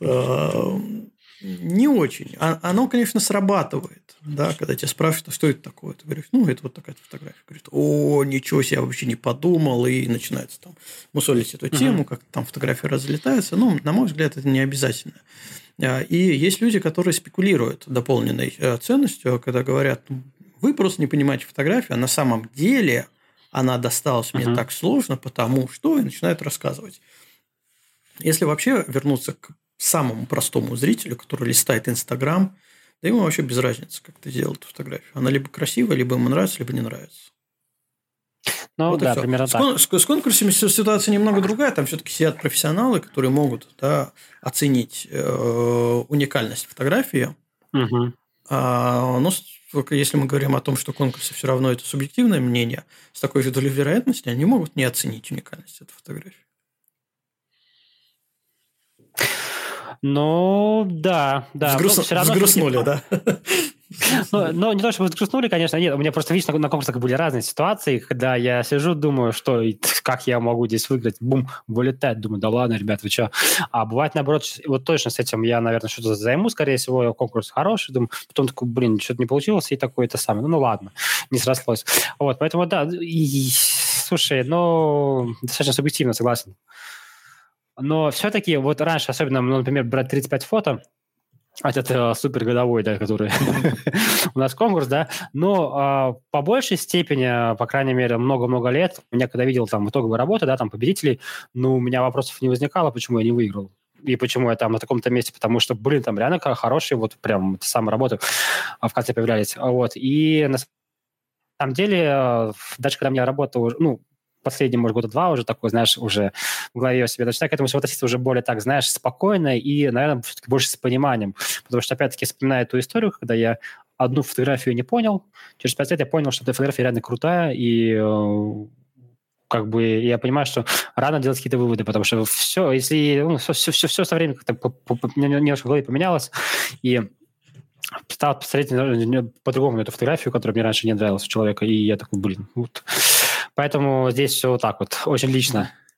Ну, вот я в этом плане, если вот завершить про конкурс разговор, mm-hmm. согласен, Дима в чат написал, правильная тактика – подать фото на конкурс и забыть про него. Вот да, лишние переживания, лишние нервные клетки, потом что-то сидеть, думать. Хотя я знаю людей, которые прям делают такую табличку. Я вот эту фотографию подал на этот конкурс. Он закончится тогда-то, и надо бы выяснить, что с ней происходит. Потому что есть же конкурсы, когда ты отослал, как в черную дыру, либо тебе пришло письмо, что ты такой молодец, там, в шорт-листе, либо в победителях, либо там вообще первое место занял, либо тебе вообще ничего не приходит, и ты просто не знаешь, и тебе надо зайти на сайт, посмотреть, кто там выиграл, ага. ну, что такое. Вот. И есть люди, которые действительно прям делают детальную статистику по своим фотографиям, потом еще делают выборку, что у меня вот эта фотография, она такая, ну, просто мега-победитель, она победила там и там. Угу. Вот. Мне вот, ну, может быть, из-за моей нелюбви к тайм-менеджменту, мне такое не очень заходит. И вообще, я уже затрудняюсь сказать, сколько лет я не участвую в фотоконкурсах, потому что просто не нахожу времени на вот эту вот всю историю, что тебе нужно по каждому конкурсу свои требования к размерам фотографии.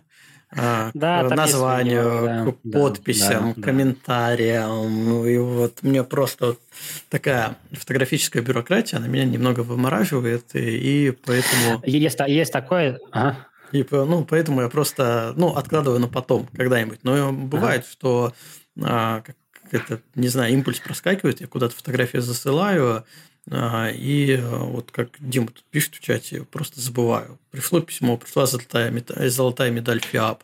И так еще даже, знаешь, ты такой смотришь и думаешь, за что конкретно это пришло? Ну, вот, приходится лезть, залезать там в почту, смотреть, какой конкретно конкурс был. Вот, буквально на днях такая история у меня была, и я уже тоже сам забыл про конкурс. что-то туда, эту фотографию загружал, наверное, такое ощущение, будто год назад, потому что я точно помню, что что-то загружал, это было очень давно, и мне типа просто пришла на почту от какого-то организатора ссылка, по которой я до свой страх риск прошел, вот, и смотрю, бас, там работа в финале, я такой, блин, я еще реально загружал, думаю, я уже и забыл, на самом деле, но... Это приятно, понимаешь? Ты знаешь, как найти там да, в летних штанах, там, знаешь, там 1000 рублей найти, знаешь, там спустя год. Здесь то же самое работает. Вот. Да. Но это ладно, сейчас еще как бы технологии-то опять идут вперед, все конкурсы пытаются, во всяком случае, сделать какие-то там личные кабинеты, где ты там что-то видишь, что ты подавал. А я помню, раньше еще просто по почте отсылаешь, там есть конкурс, есть почта, на которой ты отсылаешь фотографию. Ты ее отсылаешь и ну, реально, как в черную дыру, куда-то отправить, что дальше с ней. И кроме как потом найти в почте, в отправленных, кто-то отослал. Я помню, давно искал, мне пришел каталог, куда напечатали фотографию. А я просто даже не помню, я, наверное, не одну отсылал, несколько, что я туда отсылал. Но реально просто по домену их в почте нашел в отправленных, что я туда отправлял, посмотрел, что вот одна зашла, а две мимо проскочили конкурсы. Но сейчас да, сейчас кстати, попроще. Ага. Да, это, во-первых, попроще. Я соглашусь с тобой насчет вот этой бюрократии фотографической, поэтому я, на самом деле, участвую, в последнее время стал участвовать в таких, ежегодных, постоянных конкурсах для себя. Есть такой небольшой список, куда, в принципе, я постоянно подаюсь. И да, вот эта бюрократическая волокита меня периодически тоже вымораживает, потому что у меня, например, загрузить фотографию уходит, реально много времени. Ее нужно... нужного формата, нужного размера, нужна подпись, нужны там данные по съемке. И такой, господи, ребята, вы что, серьезно, что ли? И вот такие моменты меня периодически они заворачивают все мое желание в них участвовать, потому что на этапе загрузки, потом еще какая-нибудь ошибка вышла, короче, и тебя все сбросилось, и заново нужно... Я такой, ребят, все, гори все в аду, короче, ладно, с вами не хочу больше работать. Такие случаи тоже были, поэтому есть такой перечень конкурсов, небольшой конкурсов 6-7, где я регулярно ежегодно подаюсь постоянно. У меня просто подписка на них есть, они мне присылают уведомление, типа, Юрий, здравствуйте, заходите, мы вас рады видеть. Это окей, кликаешь, загружаешь, все, и голова не болит, потом уже вспоминаешь через полгода, когда уже содействие идет, Слушай, а ты можешь прислать потом мне списочек, я его тоже добавлю, потому что у нас как раз прошлый подкаст был полностью посвящен фотоконкурсам, 45 подкаст. Да, с Леной Пахалёк, да. Да. С Леной мы плотно это все обсуждали, она прислала тоже список, и я сейчас в свободное время пытаюсь систематизировать этот список как раз, всех выложить в общий доступ для всех там чатовцев, чтобы просто их рассортировать. Платные, бесплатные, приз, не приз, там, каталог, не каталог, ссылочка на конкретную подачу, либо описание. Сейчас тебе запишу, чтобы потом не забыть. Обязательно. Да, банально я расширю, если этих еще конкурсов нету в временном списке, то я добавлю, расширю, потому что я все-таки хочу эту табличку добить. Я надеюсь, что она немного упростит жизнь, потому что там все конкурсы, они ежегодные, то есть систематические, поэтому она может прожить довольно длительное время. Кстати, и немножко еще тоже про конкурсы очень важно скажу, что есть такая еще, даже сам таким болел, думал, что, знаешь, конкурсы должны участвовать такие, прям профи, да, там участвуют крутые фотографы, что им там делать. На самом деле, это все стереотипы, они все ломают, на самом деле. Я, когда туда загружал, я был, вообще... как бы таким средненьким человеком был в этом плане, да, в плане фотографии. И я, на самом деле, сейчас даже наблюдаю, что ребята, которые, казалось бы, раньше как-то, может, побаивались там, а может быть, вряд ли они их не знали, конечно, как-то, или, может, не было просто работы, не знаю, но сейчас я вижу, что ребята, которые раньше их не загружали, в конкурсе сейчас вижу, они активно начинают загружать, и, я вижу, что они занимают не то чтобы какие-то пьедестальные места, но достаточно хорошая оценка у жюри, у них уже есть по их работам. И то есть к тому, что на самом деле конкурс, в нем могут участвовать вообще все. Новичок, не новичок. Главное показать фотографию, короче. Главное, и чтобы она визуально была обоснована, почему она должна выиграть, и все. И здесь, мне кажется, опыт, стаж, профи, не профи, это вообще такая мелочь, на самом деле, в конкурсах, капец. Потому что столько раз видел победителей, которые просто, знаешь, сделали случайный снимок, но он прям бомбический. Просто так получилось у человека, и все. Поэтому здесь тоже это нужно не забывать, что конкурсы для всех совершенно. И не нужно бояться в них участвовать совершенно. Я раньше тоже боялся, видел, там побеждают такие, типа, там, Дарья Коржонов, думаю, ну, Михаил Коростылев, думаю, ну, понятно, все, ладно, я ушел отсюда, короче, ребят, до свидания. Вот, но не нужно бояться, это все, на самом деле, все только лишь нас тормозит. Ну, кстати, что-то мы, видать, мало одного подкаста про конкурсы. Кстати, в некоторых же конкурсах есть категории любительская и профессиональная. Я такие, слушай, я чаще всего вижу, знаешь, чего? Я вижу больше до 18 и после 18. Типа детские, короче, юношеские и взрослые. А вот именно, чтобы любительские и профессиональные, я... А напомни, где это? Ну, я добью таблицу. Я думаю, я там среди найду. Возможно, есть. Скорее всего, есть такие градации, конечно. Скорее всего, ты даже, наверное, встречал. Вот я чаще всего вижу, что типа фотографы либо молодые, там, до 18, и уже такие. Ну, слушай, точно вот в конкурсах, которые проходят под эгидой ФИАП, там довольно часто я встречал именно любительская секция и профессиональная секция. Причем в результатах на самом деле потом я видел, ну, все равно те или иные фамилии, даже зарубежные, они как-то мелькаются, запоминаются, даже чисто на взгляд. В любительской видел профессионалов. Угу. Ну, может быть, потому что, да, я тоже даже видел градацию там мужчин и женщин. Даже в том же самом фотокрауде есть конкурсы только для женщин. Ну, как бы там, например, пейзажный конкурс только для женщин. Я такой, блин, черт. Вот, такие фишки есть. И даже вот касаемо даже гендерные различения, прям вообще. Даже я удивился, когда узнал, что есть женский журнал для фотографов. Я думаю, ну, ничего себе. Вот, оказывается, даже такое есть. Поэтому я, на самом деле, уже ничему не удивляюсь. Феминизмом попахивает немного. Но, да, но мы живем в современном мире, понимаешь, здесь он очень, очень многосторонний, поэтому нужно принимать эти вещи, и, в общем-то, с ними. Как и поражение на конкурсах тоже нужно просто принимать и идти дальше с поднятой головой. Да. Поэтому вот, здесь тоже это принял. Да-да-да, я это тоже стал принимать. Думаю, ну вот бывает такое, что уж этот феномен есть в нашем мире, я его принимаю, хорошо. Вот, даже такие вещи есть. Ясно. Женский конкурс фотографии пейзажа. Слушай, мы уже 2 часа говорим. Я предлагаю потихоньку начинать подводить итоги. Ну и прощаться заодно. Напомню тему, мы ушли далеко. Напомню тему, у нас была фотография как хобби. И давай что-нибудь... Подытожим.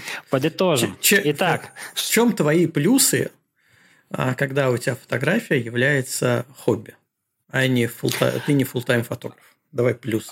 У меня нет времени, наверное, ненавидеть фотографию, потому что я всегда, когда, знаешь, вот после рабочего дня, всегда рвусь ей заняться. Мне всегда это в кайф, мне всегда это приятно. Я не чувствую, у меня нет такого, знаешь, какого-то отягощения, что это станет моей какой-то рутиной. То есть я отдыхаю, скажем так, и головой, и душой, когда занимаюсь фотографией. Вот, поэтому я считаю, это большой для меня плюс. Минус то, что я не могу из-за работы куда-то сорваться, чтобы снимать красиво. Это вот минус. Вот, то есть я все-таки, якорь у меня есть. Вот. Это, наверное, самое основное, что я хотел сказать. Вот. Ну, из того, что мы еще озвучивали, наверное, плюс – это стабильность заработка на основной работе, а минус – это необходимость тратить этот заработок на апгрейд фототехники. Это всегда... Да. Да, это тоже обидно. Ты работал, а тут тебе на игрушку новую. Хотя... Мне кажется, по жизни надо себя баловать время от времени. Не каждый день, не постоянно, но время от времени, например, обновить камеру, это надо. Я намек услышал. Пора. Дальше мы поняли, что совмещать и работу, и хобби, и семью – это в целом более чем возможно, и даже это даже местами очень полезно. Я сейчас добавлю, это очень легко, когда у тебя и работа, и семья любимые. Вот. И дети любимые. Да, это... Очень важно, правильно, это легко, на самом деле. Это легко совмещать, и чтобы это все было в гармонии. Так, что еще нам нужно? Можно ли семейные поездки перевести шедевры, я скажу, да, можно, при том, что у меня были спонтанные, например, это все тоже делается, и на этом тоже не нужно стать внимания. Что мы еще с тобой подытожим? Конкурсы. В конкурсах тоже можно участвовать, даже если вы работаете на 3 работах, на 5 работах и совмещаете фотографии, даже если вы не профессионал, даже если вы любитель. Я себя до сих пор чувствую любителем в душе, поэтому всегда участвуйте, это всегда полезно. Главное, чтобы вас не бомбило, и это не заканчивалось походом к психологу. Потому что это опять траты. Да, это опять траты, это ненужные траты и времени, и средств. Вот. А давай я еще такое. Если вы дожили до вечера, участвуйте в конкурсе. После 7 работ. А я еще хочу сказать, что даже если вы профессионал, относитесь к фотографии как к хобби. Это, развязывает руки, на мой взгляд. Тоже мысли хорошие. И более того скажу, ребята, если даже у вас фотография хобби и естественная работа, вы даже на этом хобби, кто желает, можете даже монетизировать и можно почувствовать деньги и компенсировать все свои затраты, которые вы делаете в процессе вашего увлечения. Это тоже очень важно, потому что этот вопрос у меня очень-очень долго обсуждался. Вот, и можно зарабатывать даже на своем хобби. Вот, даже вот в такой ситуации, когда есть основная работа и хобби. Вот так вот. Тогда я предлагаю... как это сделать? Давай. Расскажите об этом вы нам, да. Все понятно, да. Расскажите нам потом, как вы монетизировали, чтобы мы тоже могли монетизировать на это. Да, кстати, это вопрос, на самом деле, я сейчас щекотливый вопрос, да, но все-таки он очень интересен. После этого вопроса должен быть дьявольский смех просто. Да. Вот, наверное, все на этом. Давайте тогда прощаться. Давайте тогда прощаться, потому что мы уже там за 2 часа перевалили, нормальный тайминг, люди уже привыкли к нашим длинным подкастам, но все равно надо знать меру. Юр, тебе спасибо, что ты согласился, сорвался, и мы так классно побеседовали на довольно нетривиальную тему и, в принципе, для многих больную, что надо ли бросить работу, можно ли прожить на фулл-тайм, надо ли вообще вот этот синдром самозванца, большинство все-таки этим всем болеет. Вот, поэтому тебе спасибо, что провел с нами 2 часа. Оторвали, скорее всего, уже не от работы, судя по времени, но от хобби, наверное, мы тебя оторвали немножко. Вот. И, соответственно, всем спасибо слушателям, кто послушал, кто запись послушает. Все как обычно. Всем вам большой респект. Слушайте и дальше. Я простился, теперь вы прощаетесь. Всем спасибо, ребят. Всем пока. Спасибо, что пригласили. Надеюсь, еще услышимся, увидимся. Всем до связи. Всех прощаю. Всем пока-пока. До новых подкастов. Спасибо, что были с нами. Пока.